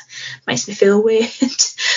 but I'm a I'm, I'm a fickle mistress, is what I am when it comes to pop culture. It's it's tricky, isn't it? We've all got our own sort of. I I really liked I really liked that film for a lot of the performances in it and mm. I thought Margot Robbie as Harley Quinn is just joyful to always so good. good. to watch. Cannot but, wait for Barbie. no, that's I think that's going to be really good. But yeah, it is a little bit like, especially if you've seen violent fit. Like, but I'm a grown up. I can watch violent action movies all I want. It doesn't like just putting i found that with deadpool though i think we've talked about deadpool before that like mm. it isn't that bit having it's violent but it's superheroes doesn't yeah. it doesn't move me that much really. Um, having said that, I did love Logan. You know, I think Logan's the best. Oh, so, Logan's brilliant. Um, and that's just violent and swearing. There's a moment of jo- like a minute of joy of hearing Professor X swear. Yeah. um, yeah. But no, Beef was just. Um, I, I was I was surprised by how, and I just binged it all. Mind you, that's how you watch stuff. yeah, I think, I think we watched it in about three days. I think because it's one of those shows where, and I had the same with The Last of Us, where I was like, I want to watch more of it, but I don't think I can mm-hmm. because it, it is too emotional in places. Like, I mean, but some episodes of The Last of Us, like I cried, like fully actually cried at some of those, and I thought like I'm so glad that was a show that came out weekly because if it came out all at once and the because you know the internet's going to want to spoil everything for you the yeah. instant something comes out, I would then have felt like I needed to binge it before somebody could potentially ruin it for me. But I think I would have had an actual meltdown if I'd have watched that whole series in like a weekend or something because whew, it gets rough. It's, there's a lot, and, and like you feel you feel like even I can't remember what the name of the actor who plays Ellie is. Neither can I. Even though they're quite good, even though even though you know they're quite good from other things, you feel like Pedro Pascal's going to be the the emotional the emotionally resonant one because he's got mm. such a mournful, sad face. But then by the end of the by the end of the season, the, the Ellie episodes are just yeah. heart, heartbreaking. I did find out because I I think maybe I didn't know. Maybe I never knew this, or maybe I'd just forgotten. But they were the voice of Hilda as well in the Hilda cartoon. Oh, okay. And Daisy Haggard, who I love, who was in Back to Life, was the mum in Hilda as well. And ah and that's just the voice acting in that show is just lovely. I don't know if you've seen it. You really should. No, Ever uh, so good. Uh, it's it's on the uh, the ever growing list of things list that of haven't got around to. Yeah, like it's. I mean, I had this conversation yesterday. I was recording an episode of Never Seen with Jenny and Lee, and I was mm-hmm. talking about how sometimes, like, there's so much to watch that I'll get so struck with indecision that I'll end up watching like a 80s B horror movie. Something you never happens to be on Prime. Yeah, yeah, because I've just seen it there and I'm like, oh, that'll do. Ah, and I've just panicked and put it on and then watched a film where like a bodybuilder becomes a, a, a you know, blob monster or something. And I'm like, why am I doing this? Why am I doing this to myself? There's so much I want to watch. Haven't yeah. even finished watching Legion, which I genuinely enjoyed. Haven't finished that. Uh, haven't finished Jessica Jones. Like, oh, like I never saw the second series of that, but yeah. Yeah, there's like I so freak out if it's if it's something I really like, and I know there's not much of it left or something, I will freak out and not. And I didn't used to be like that, but especially now that I'm on my own, I'll like eke things out a little bit. I haven't yeah. watched the last two. I've I've backed myself into a corner with The Mandalorian. Yeah. Because a few weeks back, I decided um, the new season had come out. It's when the new season had come out, and I thought, well, I only stopped watching The Mandalorian because I only didn't watch the second season because people were people were being boring. The people who liked it were like talking about all of the mythos stuff, and that didn't interest me. I was just interested yeah. in the cowboy, like going yeah. from town to town stuff. And I stopped in the middle of Boba Fett. Um, I quite enjoyed Boba Fett, but I stopped in the middle of it because I just I started watching something else. So I caught up on all of it, but then midway through the more recent series of Mandalorian, my sons were acting up at bedtime and they've never shown any interest in stuff. Whenever I've tried to get them into Star Wars, they've not really been interested at all. Um, Noah did try and watch the first movie with me, and when Greedo passes, when Greedo gets shot, that was like a friend of his had fainted in front of him at school not long before, and it, he just oh, burst into tears when Greedo oh. died because they don't watch the people don't die in the things they watch now, and that's yeah. not necessarily a bad thing, right? And so they were acting up at bedtime, and normally what happens is if I if I just switch off what they were watching and put a grown-up show on, they'll go, "Oh, okay, we'll go brush your teeth because this is boring or whatever." so I put The Mandalorian on because that's what I was watching, and neither of them had shown any interest. And I started the music up, and they were just watching and saying, "What's this?" And like it was 10, min- 10 minutes later, I realized we were still watching it. So, so now they've so over the last few weeks we've been watching loads of Star Wars. This is actually these are actually movies I've, I've watched. They've watched all of the first series of Mandalorian, all of the second series. We're most of the way through Boba Fett, and we watched the the first trilogy. And Max wasn't that bothered. Noah loved it, mm-hmm. and I was like, oh, I like these movies again because I was watching it with them. I was like, oh no, these are good. I and we've watched the first two prequels and the funny thing is, all of the stuff that people talk about being annoying in those films, mm. I'm enjoying them now, and they love them. Like they love the the younger Anakin, they love the pod race. Uh, pod race was kind of cool. They love Jar Jar Binks, and he's not that bad, right? He's quite, especially now that we know how the actor got treated and stuff. Like, there's no way anyone deserved abuse yeah. for that character. But what what my boys really struggled with and why it's a little bit harder to get them to watch Revenge of the Sith is there's so much politics and like there's know, that is why so I much of it. Yeah, when I because when I watched, so I didn't I didn't really get into Star Wars until I met Rich. There was a lot of stuff, like I was saying before, because if my granddad didn't want to watch it, we didn't mm-hmm. watch it. So like it was all Arnie, Stallone, yeah, Jean Claude Van Damme. Like right. that's what it, we managed to sneak Willow in there, and that was like the cusp of uh, it's a bit bit girly fantasy in it. Yeah. so yeah, there wasn't a lot of like sci-fi or anything. Whimsy, oh, yeah. Yeah, so like yeah, the first time I saw Star Wars, I was probably about 21, 22 ish, and I loved the original trilogy. And then Rich was, and I'd already heard like a lot of people say, oh, you know, the prequels aren't very good, blah blah blah. Mm. But I'm one of those contrarians who was like, I'm gonna, I'm gonna like this on purpose. Mm-hmm. I'm gonna, I'm gonna like it better than the originals to piss Rich off. Like I was just yeah. being a bit of an asshole about it. But then I watched it and I was like, I can't, I'm so bored. I, if I go to one more Senate, I, mm. I cannot watch another meeting of people. Yeah. Like that's if this feels like work, I feel like I'm at work. like I, I just I couldn't and like I enjoy. I, I feel like maybe I've got the mind of a child because I really enjoyed like the pod race and the yeah. exciting fights, but everything else in between, I was like, I, I, don't care. That's why I struggled with Boba Fett because I found that to be a lot of people talking in like rooms. That, yeah, it, with Boba Fett, it helps that I really like. I really like the actor who plays him, and I really like Ming Na Wen. Yeah. And Noah, Noah's paying attention to Boba Fett. Max Max is only really interested. We just got to the episodes. We're on the we watched the penultimate episode. The last three episodes are all Mandalorian episodes. Oh yeah, it's Mandalorian. So um, Ma- Max is really into Grogu. So cool. um, but what what that means is uh, we've got to a point where we've watched so much of it that I've got the last two episodes of the third season waiting. I was watching them as they were coming on Disney Plus. I've got the last two episodes, and I kind of they're so close. The boys are so close that I kind of don't really want to watch them until I can watch yeah. them with them. Which is stuff's going to get spoiled for me, definitely right? But like, yeah. um, it's good though because the people who don't like things on the internet actually seem to have quite liked those last two episodes. So it's, you know, it's yeah. probably going to be quite good. Well, I won't spoil them, but I enjoyed them. Mm. Like, I because I was a bit sort of middling on the on the third season because it it it.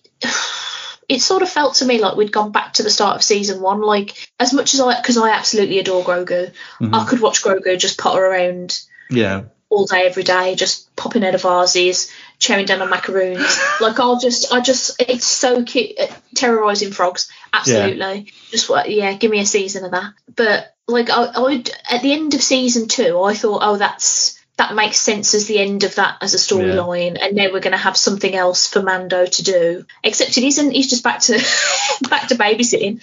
it, it, doesn't even happen in Mandalorian though. That's no. the thing. It all happens in Boba Fett, which kind of makes sense it kind of makes sense because they obviously wanted him there for the, those episodes of Boba Fett, but like it's so weird. Yeah. And what's what's really weird is we've just had the second episode of Young Luke, and there's such an improvement in the special in the CG on in the Boba Fett episodes because he looked good at the end of the Mandalorian. This is a bit of a spoiler for anyone who hasn't watched it, but he looked good at the he looked good at the end of the Mandalorian, but he had dead eyes. Yeah, yeah. really dead eyes. Yeah. It was very weird. Very um, disconcerting. But yeah, so I mean, okay, I have been watching. I have been watching the Star Warses again, and then I haven't been back to watch the first, the original trilogy since special editions. I hated a new. Like, I am one of those Greedo shot first bores. I am. Mm. I am. I, he didn't. Han Han Solo became very boring for me after that point. It was very weird as well because my Noah absolutely picked up on the fact that like uh, on the fact that Luke kissed his sister in Empire Strikes Back. Yeah. Very strange. Um, such a yeah, such a weird one. Don't know why you'd put that in there.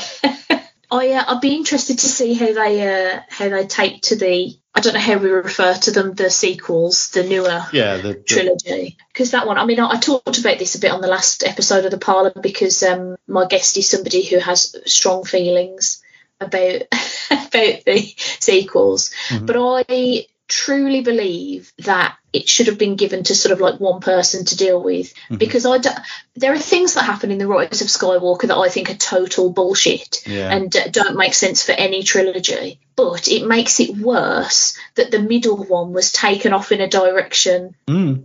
I love completely that. different. Yeah, I love the Last Jedi. I'm one of those people who loves the yeah. Last Jedi. I would have yeah. loved to have seen where that story would have gone. And so, like, if that hadn't been the middle part, I might have liked Rise of Skywalker more. I'd have still been very annoyed that Palpatine got brought back in Fortnite because that's oh, not. That's weird. Yeah. That's not somehow he's back. No, that's yeah. not how you bring back a cat. What are you do? Yeah.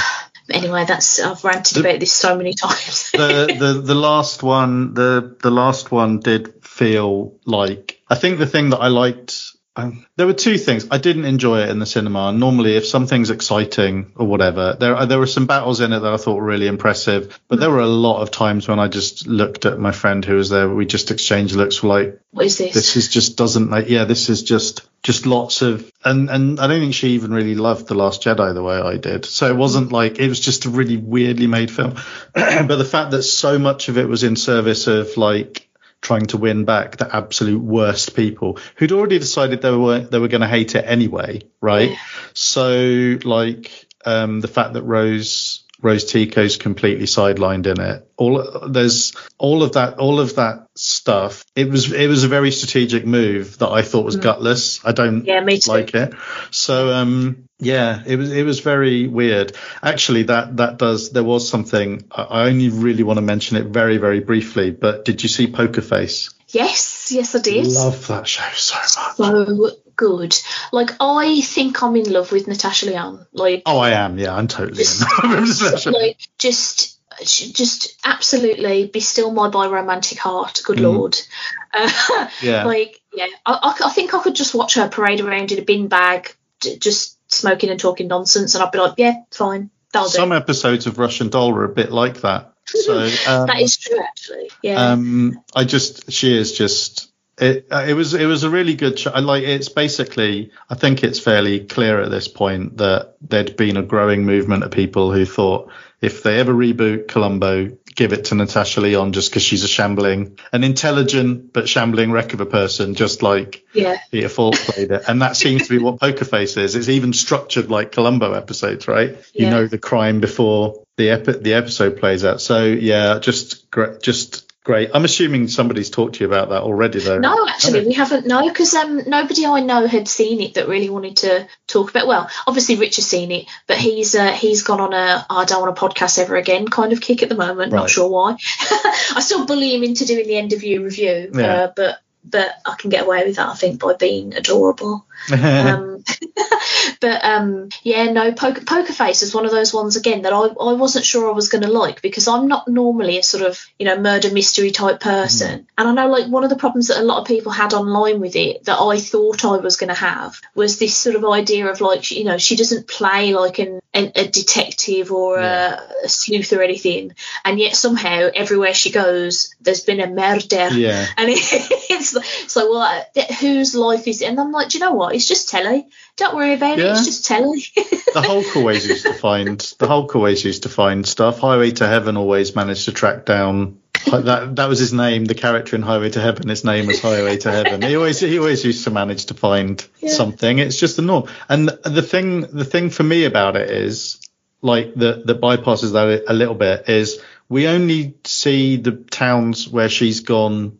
I, I mean, that she encounters a lot of murder for yeah. like a year or whatever, or however long she's supposed to be doing it. But like, we're not seeing all of the weeks where she's just driving through towns. No, like, just having a McDonald's and chilling. And no, nothing really happens. yeah. So like, yeah, it is. Yeah, that's a weird thing. That's a weird thing to complain about when everyone's so nostalgic about the 80s, which was all shit like that. Nearly every show was like that. So, um, and I, I was a little bit worried because I, I enjoyed Glass Onion fine, but it was a little bit it wasn't as good as Knives Out. It wasn't no, it as interesting, right? And I think I saw that just before Poker Face started. So I was like, oh, oh, it was was Rian Johnson. What's his name? Ryan. I'm not sure if it's Rian or Ryan. Ryan. It, yeah. Like, was was he just a sort of a one one or two trick pony and but I mean, but then it's Natasha Lyonne. Of course, of course, it was going to be. Good. Yeah, I uh, the thing the, the thing about Glass Onion for me was, and I I understand that you're not supposed to like any of the characters in it, mm. but that makes it very difficult for me to care. Mm-hmm. Like I, there has to be somebody that I can. That,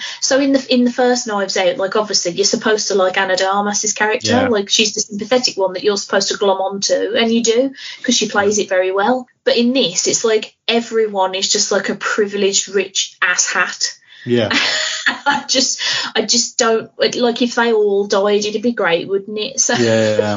like, but I still thought it was like a well structured film. Rich was really annoyed, and I'm I'm about to drop a really big clanging spoiler for Glass Onion for anyone who hasn't seen it. Mm-hmm. So just like close your ears for a few seconds. But Rich was very annoyed that he had the fact that Janelle Monáe plays twins in it spoiled for him before he saw he knew it. that already because I didn't know that. No, I, I thought she was a high point in that film. Yeah. Yeah, I love her anyway. She's another one that's uh, on the list yeah, stupidly attractive. Like just, just, it's the talent. How can you be so good at mm. fucking everything? Just quit it. That's rude. yeah. But, um, yeah, like because I, the thing about me with like murder mystery type stuff is that I will always, I will either almost immediately figure it out yeah. and then just be like, right, how is this going to be presented to me? Or I will be baffled the whole way through mm-hmm. and be like, what? By the end. So when it was revealed that she was a twin, mm-hmm. like it blew my tiny mind. Yeah. I was like, oh, I wasn't expecting well, this at all. I was so it so threw me. And and Rich just didn't react and I was like what and he was like I knew I knew that was coming and I was like oh no because like it didn't, you know, he still enjoyed the film, but like obviously he was sort of robbed of that initial yeah what the fuck moment. But yeah, I, I think if there was at least a couple more, you know, relatable-ish characters, maybe, mm. or you know, Chris Evans in a nice cable knit jumper, because that, that that'd do me if I'm honest. Just like looking at that, I'm coming across as a right perv in this episode. I don't know what's That's happening. Right. That's all right. I think, it, I think it's fine. Um, it's quite a it's quite a baller move to have your mystery be like to to have have your your main conceit be oh no it's stupid the mystery in this film is stupid and have your detective even be annoyed about it yeah. that's quite like um especially in an era when everyone's kind of trying to outsmart outsmart movies from the mm. very beginning right yeah it's yeah i think like so you mentioned after party earlier so i'm assuming that you have seen the whole yeah, series yeah. Yeah. The um the the thing that interested me about that was that I sort of I had an idea of who it was for the most part, and then mm. there was one particular episode that I was like, yeah, no, I think I know who it is. Mm. But I found out afterwards, after doing a bit of reading, that there's actually like genuine clues of like bits of Morse code or like really? ciphers through it. Yeah. So I really want to watch it again, even though like because I, I enjoyed it, but sort of a sort of like you know when you enjoy something but it hasn't blown your mind. So you're like, oh, yeah. oh, that was good fun. Like you don't feel like you don't regret having watched it. You don't feel like you've wasted your time. But similarly, you're like not going to go running around and telling everyone you've got yeah. to watch this thing. But I want to I want to go back and rewatch it now because I I want to see where all that because apparently there's like little clues all the way through for like who it's not or little clues about who it could be. And I, yeah, I'm really I'm really intrigued by that. I, what I really liked about that show because I didn't talk about it much on on uh, on the parlor was the way because each episode is a different person's retelling and everybody is an unreliable narrator. Yeah, yeah. Everything is like even little things like in certain episodes, people's shoes are slightly different because people yeah. have misremembered. Like I think little details like that I thought were really clever. I do like that sort of yeah show that that that, that sort of idea the the Rashomon thing where everyone's everyone's version of the story is slightly different. It's very it is it's a really good it's a really good show I thought. But then I wasn't trying to work like I don't approach it's not a, I, it's not a deliberate thing I do. I was going to make it sound very farty. If I'm if I'm thinking about what if I'm thinking about how things are going to turn out in a thing, my brain will be working away at that, and I'll come up with every different permutation anyway. So I try I try just to chill out while I'm watching stuff and just not not just let it wash over me a little bit. Yeah. So um, and and that was quite that show in particular was quite fun because it was funny and the relation yeah. there's all of the teen angst stuff going on in it as well. Very funny. I like the idea of all of them playing themselves as teenagers. That was very funny to me. Yeah. I uh, the season two of that is happening this year, isn't it? Um, oh, I did see that it. Yeah, I, I, mean, basically, it's a it's a matter of looking at IMDb and seeing if there's a dash, seeing if yeah. if yeah, it's been sure. cancelled, then it'll say the last year it's. yeah, so that'd be quite sad, wouldn't it? Talking of uh, TV related stuff, because I've just realised how long we've been waffling, oh, and there God, was a couple so of long. things. no, but it's nice. I It is, it's lovely. um, have you seen the Big Door Prize? No. Okay, so this is a show on, I want to say Apple TV, I think, and it's based on a book by M.O. Walsh that I've never read, so I can't Mm. give any testimony as to how accurate it is. But it's a, it's a, stars Chris O'Dowd, and the sort of, this isn't really a spoiler because you find it out almost instantly. The sort of conceit is that it's set in this like relatively small town in America called Deerfield, and um, one of their local shops suddenly and inexplicably receives something called a morpho machine. And when you give this machine two dollars and your social security number and your fingerprints, it will tell you your life's potential. Right. And that could be something as specific as it's saying something like, I don't know, teacher or dancer or biker or something. Or it could be something relatively wishy washy like liar or hero. Um, and so it's sort of all about how the people in the town deal with that knowledge of themselves. And it's a really interesting show because it feels like that sort of thing could be genuinely really heavy. Yeah.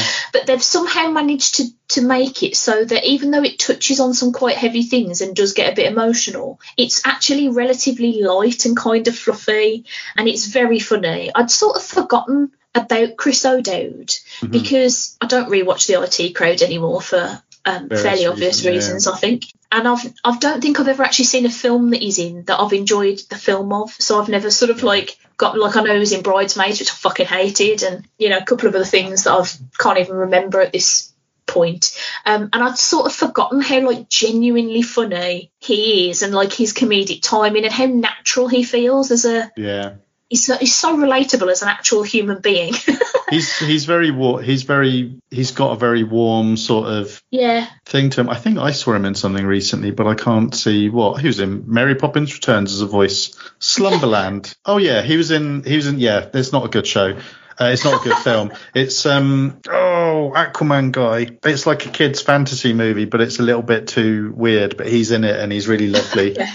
He's like the, this very awkward father figure type um, who ends up having to look after the kid. Anyway, doesn't doesn't matter. Yeah, he's. I, I was just thinking I've seen him in something recently. What have I seen him in? And it was that. Yeah, I love him he's absolutely wonderful. I would highly recommend this show. It's every episode sort of focuses on a different person and the card that they received from the Morpho machine. Right. But there's also like an overarching sort of through line of Chris O'Dowd and his family and them dealing with, you know, some stuff that's been going on in their family. And it's one of those shows that's like it's just weird enough to be interested because I, I have a bit of an issue with things that are a bit too slice of lifey because yeah. I think they can either be a bit boring, as in, why am I watching this? I've got my own life that I can bore myself with. Or they can feel a bit twee, as in, like, why does everything keep wrapping itself up in this nice little yeah. bow? Whereas this has got this sort of like slight, almost sort of sci fi element, like, where did this machine come from? How does it know?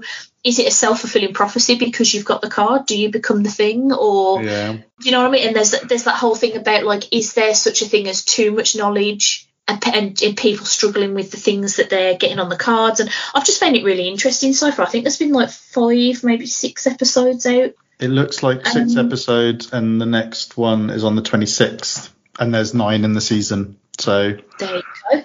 That's um, cool. And it's half hour episodes, which I'm well in the market for at the moment.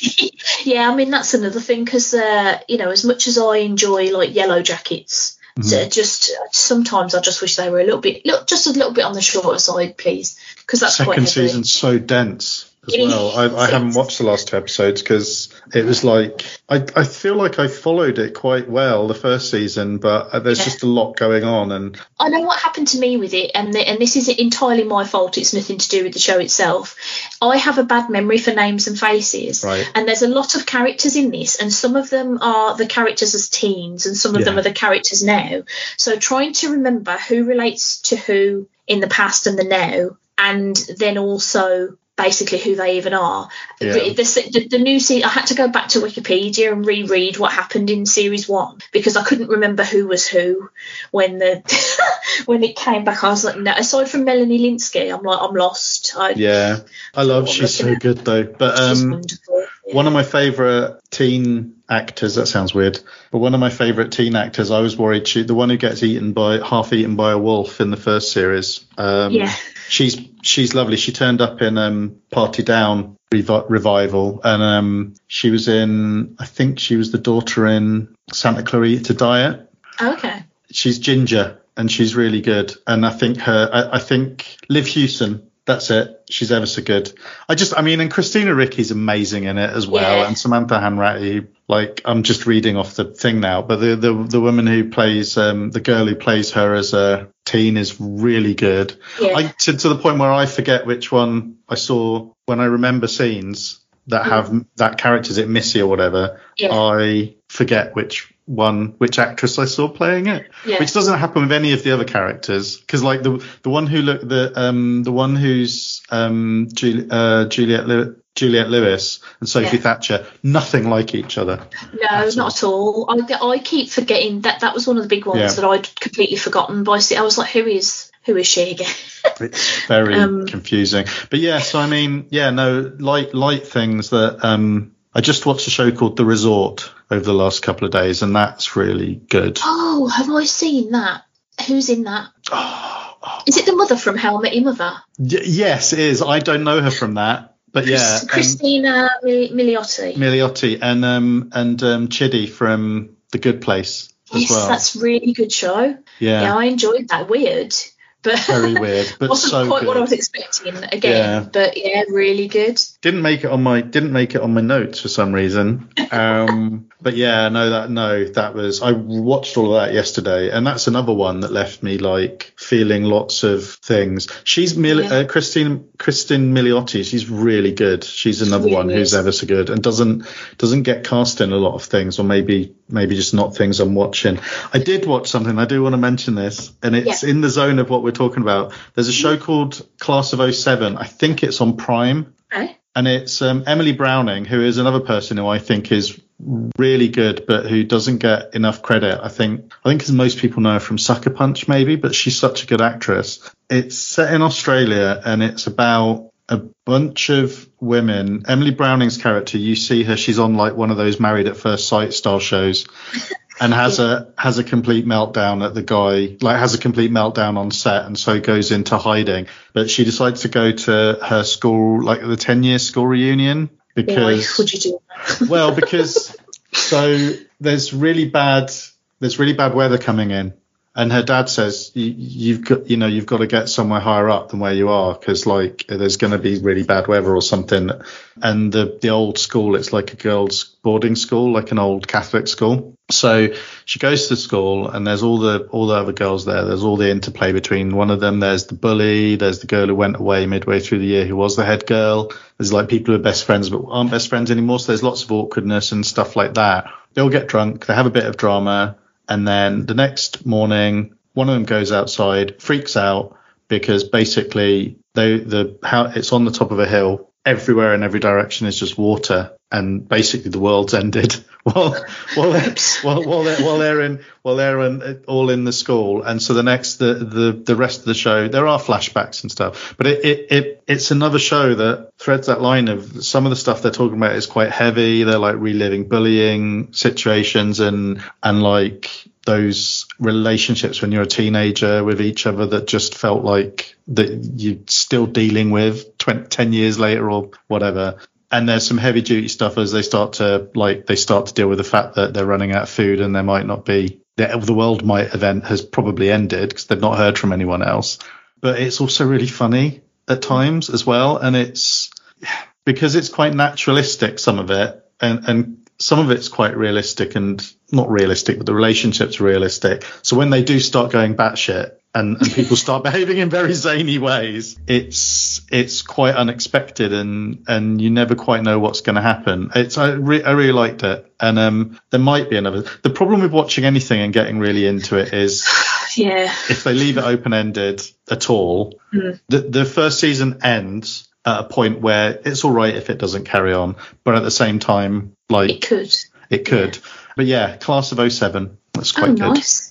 Yeah, I've been having that issue with a lot of things lately where I've sort of thought, oh, I might watch that, and then immediately it's been cancelled. So yeah. I'm very annoyed that Paper Girls doesn't seem to be getting picked up by anybody for a season yeah. two, when that, that left off very cliffhangery. I mean, I have read the comics, so I know yeah largely what happens, but that's not the point. I was enjoying the show. That's another one where Jason Mantzoukas just popped up, and I was like, yeah. oh, perfect. That was weird. Yeah, um, that was ever so good. That. But the, the one that's been the most egregious thing for me has been Final Space. I just I love Final Space is one of the best cartoons oh, yeah, it didn't of the last like, decade.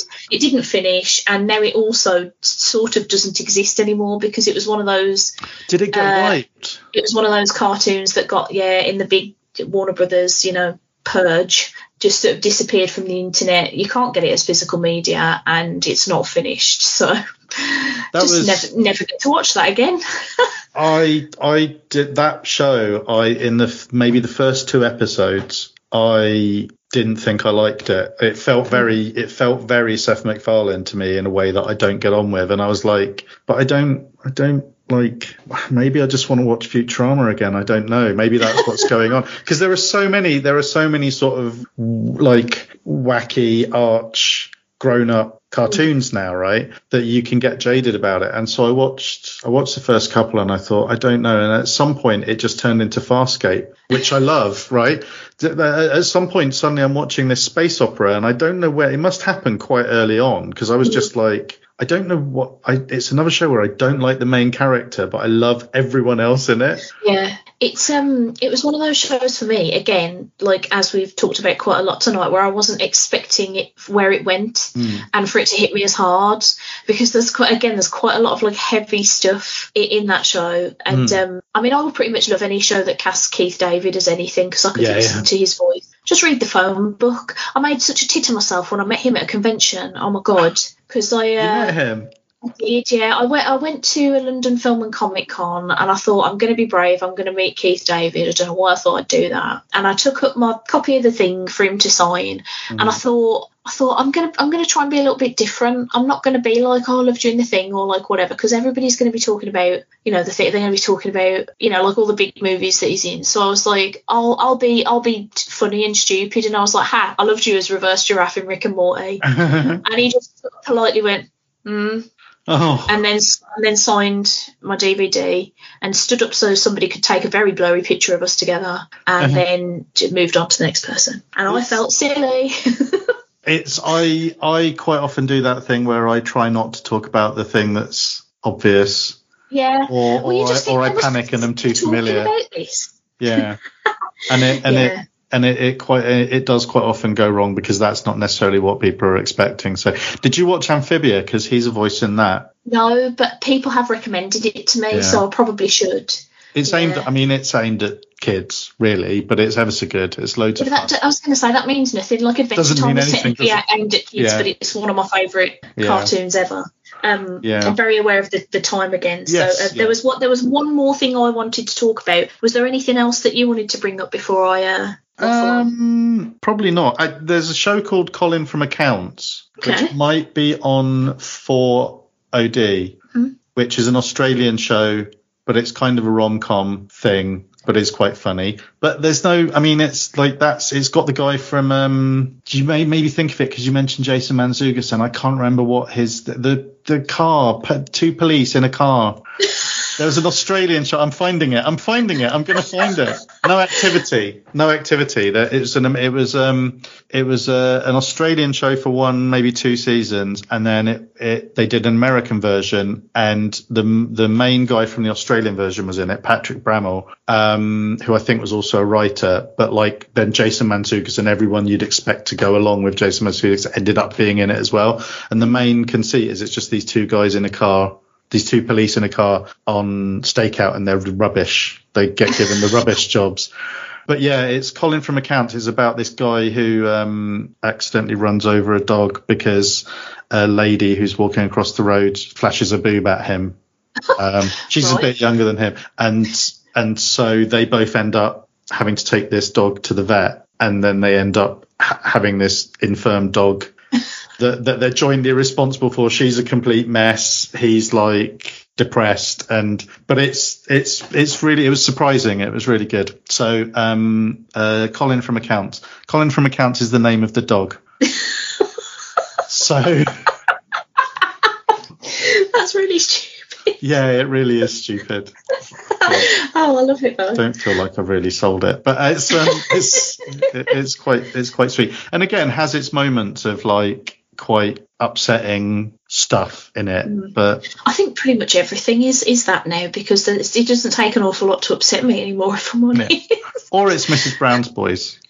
Uh, I mean that upsets me for different reasons. Yeah, for different reasons. Yeah. um, the last thing I wanted to talk about was I've read a comic for the first time in like a billion fucking ages. years. I couldn't think of any to talk about. I am um, well I I haven't read comics for ages because I sort of got to a point where there was just too much like I was trying to at one point I, I was sort of trying to narrow down my focus to certain characters but then even they were in like 53 different books yeah. at a time so like I just got to a point where I was like just fuck it all off and the only thing I've been reading is the um, IDW Ninja Turtles like ongoing all right comics but I picked up Saturday Morning Adventures Teenage Mutant Ninja Turtles, which is it was supposed to be a four issue miniseries, but they've just announced that it's going to go ongoing because it's done really well. Which is a, a series by Erik Burnham with art by Tim Lattie and uh, colours by Sarah Meyer, and it is based on the 80s cartoon show. All right. It is absolutely wonderful. I've just been doing a rewatch of the uh, 87 cartoon because I, since seeing the Rise of the TMNT movie that came out last year, I have become a full on Turtles wanker. Like, I don't shut up about it. I, I got a Turtles tattoo last month. Rich is sick of me just constantly talking turtles. Like he just he just shut up, Stace. I, w- I will never. When you're already a turtles person, I was al- I was already a, a, fairly big turtles person, but it's definitely a hyperfixation now. Right. Like it's pretty much all I think about when I'm not. If I'm not having a conversation with someone about something else, or I'm not working, I'm probably thinking about the turtles in mm. some way. um, it's it's it's it's a little bit sad if I'm honest. Um, but I so last after the after I saw Rise, I decided to watch the 2003 series because I'd never seen it before, mm. and then I thought well, now I'm going to have to go back and rewatch the 80s one because I know I haven't seen all of it because there are like 10 seasons of it. Yeah, it went but a long time. By the time I was watching it, I was watching sort of episodes that were repeats anyway, and I'm pretty sure I've only seen like the first maybe three or four seasons. So I thought, you know what, I'll just, I'll just get hold of them and I'll just watch them. And I've fallen in love with it again because I'd forgotten how fucking sassy it is. Mm-hmm. Like, I remember it as being really stupid, but Raph and Donnie in particular are really fucking sarcastic, like all the time. Very, very funny. Um, I've been absolutely loving it. So these comics came out, perfect timing, absolutely brilliant. The art style is so close to the the cartoon, yeah. but like if anything, it's better because obviously, I mean, I don't know if you've watched the 80s show for like a while, but like obviously there was a lot of like corner cutting and maybe the budgets weren't particularly high. Yeah. So like there's a lot of like continuity errors where like the bandanas are the wrong colours or the wrong voice is coming out of the wrong guy or uh, and some of the animation is just a little bit like is that even a turtle? What am I looking at? so, so like, but the, obviously the comic is is like a modern day version of that. It's yeah. so gorgeous and so much fun. And it's very sort of like family friendly turtles nonsense, mm-hmm. which is great because as much as I do love the IDW like ongoing title, like somebody asked me the other day, like, oh, would my son enjoy this? And I was like, oh, how old is he? And I think he said he was like eight or nine. And I was like, do you know what? I don't know because whilst there is a lot of like fun you know, mm. ninja ass kickery. There's also like, you know, like Donatello died in an issue and it's really fucking sad and yeah. I, I, and like there's a lot of that sort of level of sort of peril and mm. angst and stuff in it and i don't necessarily think i could have read that when i was nine and been happy about it but these um, saturday morning adventures ones are great because it's just stupid like Donatello created a VR machine and we're stuck in it. Oh shit! Like it's it's a lot of like just silly fun, which is great because I'm very much in the mindset at the moment of needing things that are just silly and fun. You you you have you've touched you've touched on something there about comics, which has been my frustration. I still pay for Marvel Unlimited, but I haven't. I do read a lot of stuff, but I just don't feel that connected to a lot of it. But mm. having two kids, the the younger one Noah's been reading comics for a while. Max has only been getting a bit more interested in them recently. And Noah could read like he wouldn't have trouble reading early the classic X-Men or something yeah. like that in terms of reading comprehension. But it's so just the themes in it are so I mean, I guess they're they're aimed at teenagers really. They're not they're not even back in the 80s they weren't really for kids a lot of the discussions were like people are having romantic relationships and stuff like that and it's all very melodramatic and it can be quite difficult finding stuff for them to read so Noah's back rereading his Jedi Academy books. Those are really good. Like he's yeah. re- really enjoying those. But um, he read through all of the Scooby Doo team up. He just yeah. he just he read through them all once, and then he read through them. He went back and started from the beginning. And I don't know if you've seen those. Like they don't watch Scooby Doo because I think they've seen Scoob, the film from a couple yeah. of years ago. But kids don't have a relationship with Hanna Barbera characters.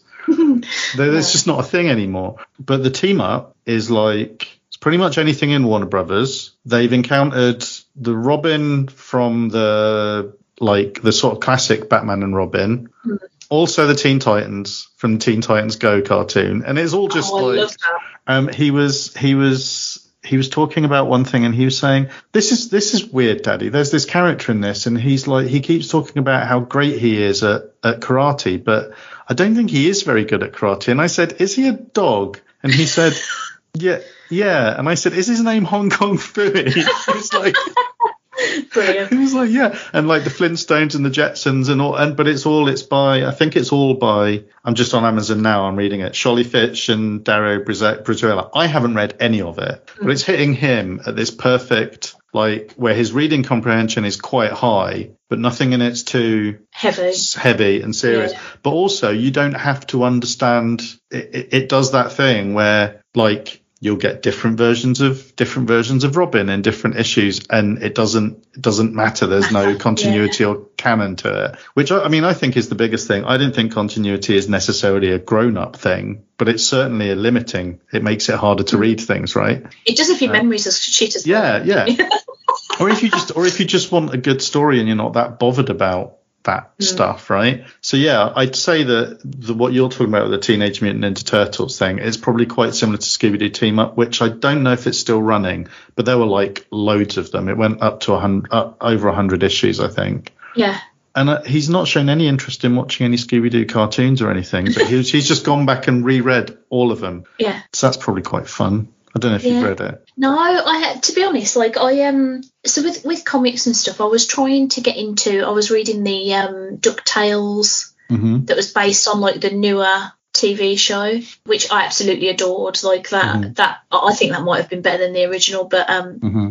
don't let anybody on the internet hear me say that. but yeah, I, I I sort of struggle a bit with things that are made for kids that weren't things that I was previously into. Because I think if I, I think as an adult, if you weren't into the turtles, this this won't appeal to you because it's very much of the you know rose tinted nostalgia glasses of wasn't this cartoon great? Let's just yeah. do this in comic form. But I do think like so there's like yeah there's a lot of like I don't know if I would appreciate that because I was never a big Scooby Doo yeah gal and I, f- I found it difficult to get into ducktales as well i have a weird thing about this is really stupid i have a, re- a, weird thing i was reading that as the show was on and right. that was throwing me off because i was forgetting which which version, things pertain yeah. to the show and which things pertain to the comics and also i was sort of reading them in the voices of the people from the show which also throws me off somehow from reading them but mm-hmm. that's again that is that is a stace problem that is. Mm-hmm. i like to make a lot of problems for myself when i'm no i get it I get it. Part of the the, th- the thing I've realised since I've since I've realised I'm probably autistic, I've realised that like I've never been. Whenever I've been reading stuff, part of the reason I like TV is it repeats itself a lot most of the time.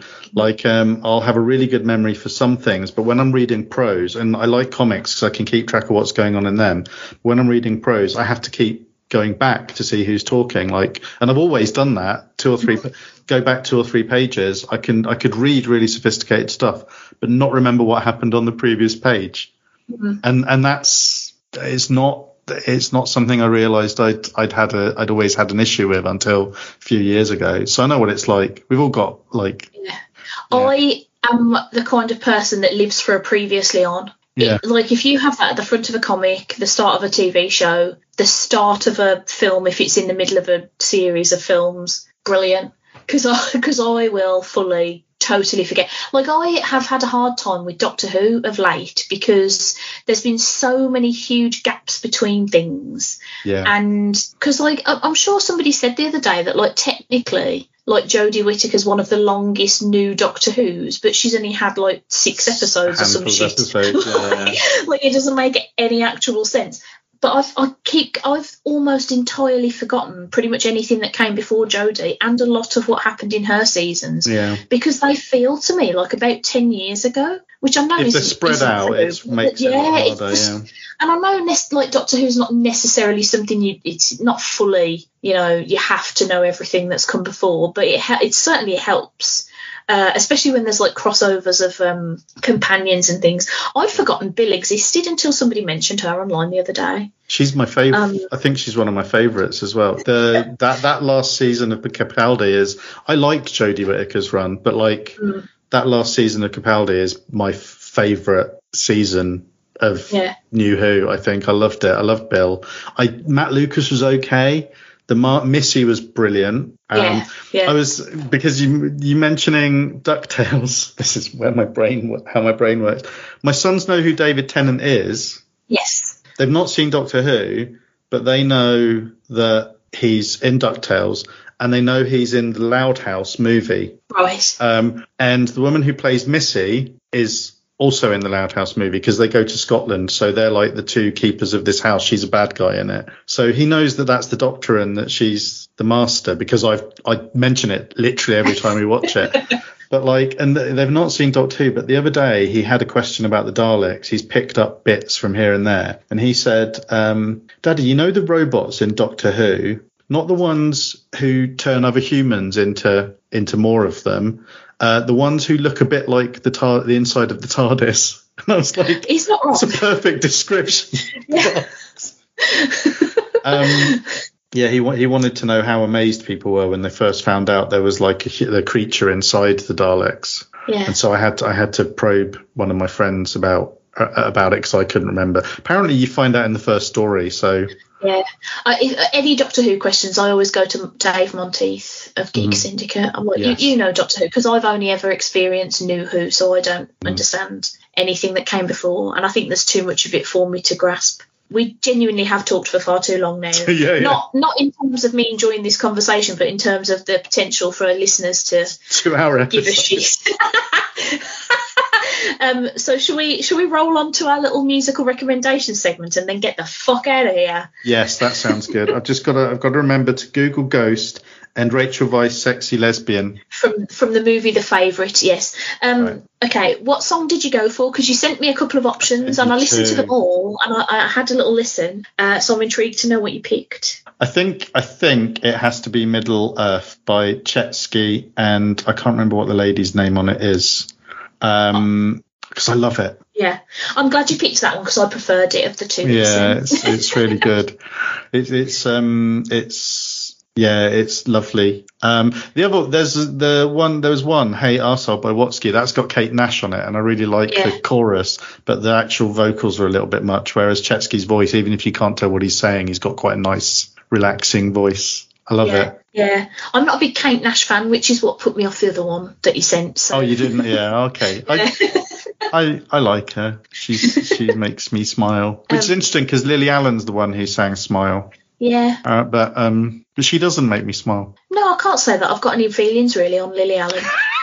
um, she's when fair, isn't she? she when when Kate Nash, the reason I make the connection is when Kate Nash started, people couldn't help but compare the two of them. So mm, yeah, yeah, people love to do that, don't they? Can't help it. Can't have two women who are even remotely in the same field at once without it causing problems. No, not at all. Um, the song I picked is actually kind of an old song. Uh, it's it's Drive by Incubus, and the reason that it is back on my radar currently is because um, Steven Yeun performs it acoustically in an episode oh, God, of Beef. He does. That's why it was stuck in my head. Yes, um, that that show was really interesting with its soundtrack because by the end of the first episode, Rich just looked at me and he was like, "This has to have been made by a man of my age. He was like, because every song in this mm. is hmm. ticking all of my nostalgia boxes for, for like like every single the song. Music and was I, great. Yeah. Yeah, I'd completely forgotten about this song because if if you were to ask me my favourite Incubus song, I'd say it was Stella. But I'd forgotten how great this song actually is. And Steven Yeun performs it it's really, really well. Good. Ever so good. He does he does a couple of bits, doesn't he, of music in it. Um, yeah. Yeah, I do you know it's funny. I didn't even make that connection. I played it. I had a little bath before lunchtime, and um, I played that because you mentioned it, thinking, "Do I must know some Incubus songs?" and it was that song. I didn't make the connection, but of course it's a really well-known song, right? I think yeah. it's quite well known. And then Spotify doing what it did, it then went on to play a whole bunch of other 90s 90s like yeah. nu metal and stuff like that, a bit of Red Hot Chili Peppers and we when we were watching Beef, the one that got us, and I think it was in the first episode, it might have been the very end of the first episode. I think it was the reason by Hoobastank came on, and we were like, "Oh my god, Hoobastank!" I love that. That is a karaoke classic for stage. All right, is it? Uh, yeah, I'll bust that one out and I'll give it some re fucking welly. I tell you, probably probably a bit too much welly. People probably think I'm being a bit too intense, but um, but who cares? Before we toddle off, uh, because Taskmaster's on in a bit, and I'm mildly obsessed with Taskmaster and uh, in love with Jenny Eclair. Oh. Would you like to promote any, you know, your Twitch channel where people can find you on the internet? So I'm I'm Nixsight pretty much everywhere, Twitter and um, and Twitch. Um, N I X S I G H T. Uh, um, I've not been very good on Twitch recently, but I will try and get back into it. And I'm and I got I've still got a book out on Amazon. You've still uh, got a book out. Yeah, The Room Next Door uh, by Nicolas Papaconstantinou, and that's it. I'm not as I'm not as active as I used to be because um, I'm very tired all the time. Tell me about. Sometimes I think the tw- uh, like social media is the only thing that's actually keeping me going because I think I would just nap all the time if I wasn't yeah. farting out tweets. I've, I've I've been trying to live tweet me watching the turtle seasons because all at right. least it makes me feel like I'm engaging with the real world. at least five minutes of every therapy session. I have fortnightly therapy. I'm still paying for it. Uh, at least five minutes of every session, I think, is pretty much uh, a, a, little gentle to and fro because my therapist doesn't challenge me too much. A little gentle to and fro of my therapist telling me that um, shit talking random idiots on social media maybe isn't that healthy a use of my time in, in, yeah. the, in the morning, and me saying that it's one of the only times I feel fully in control, and it, it feels like it. It feels like it must be a healthy outlet because. Look if it's helping. Hmm. Yeah, I, I, mean, I don't know. So yeah, I know social media is. I see. I do the opposite. Though is I do try to avoid any sort of conflict on there, and I just fart out nonsense tweets about films that I saw or yeah. I'd never argue with people I know. Not anymore. but like people I don't know. It's just. Yeah, no, I don't like attracting the attention of people that I don't know because they scare me. But anyway, um, Nick, it's been an absolute pleasure to have you back in the parlour. Oh, it's let's, lovely. Let's not leave it two years next time because that's stupid. And the episodes um, become unmanageable. And yeah, yeah, this is going to be this is going to be a feat of engineering for editing. I don't. I'm not going to edit it very much at all. I'm not going to edit it very much. I have a vague recollection that one of the last times we, it might not have been the last episode, but it might have been the one before. We talked so much I had to split in two. That um, sounds about right. Yeah. Yeah. that might, this might be another lovely twofer. Another lovely twofer, if I can be bothered to even edit to that extent. But it has been a genuine pleasure to have you back in the parlour. It's been lovely. Thank you for having me. And uh, listeners, have a lovely rest of the month. Stay safe and sane. And um, I don't know, have a jammy dodger, why don't you? That's good advice, I think. Actually, jammy dodgers are jammy great. Jammy dodgers are great. That's a good. That's a good note to end on. Have a jammy dodger. Love you, everyone. Bye. Bye. Thank you for listening to Stacey's Pop Culture Parlour. To get in touch with me, the titular Stace, you can follow me on Twitter at Stacey's Parlour, send an email to stacey'sparlour at gmail.com, or come and join the Stacey's Pop Culture Parlour Facebook group. If you'd like to leave a review for the show, please do so on Apple Podcasts or over at podchaser.com. If you like what you heard enough to want to give me some money, which would be quite spectacular actually, you can go to ko-fi.com forward slash Stacey's Parlour that's ko-fi.com forward slash Stacey's Parlour. The music that you're hearing right now is by the amazing band Starbomb, and you should really check them out on Spotify, iTunes, or on their website. Thanks for stopping by, and I'll see you next month. Mwah!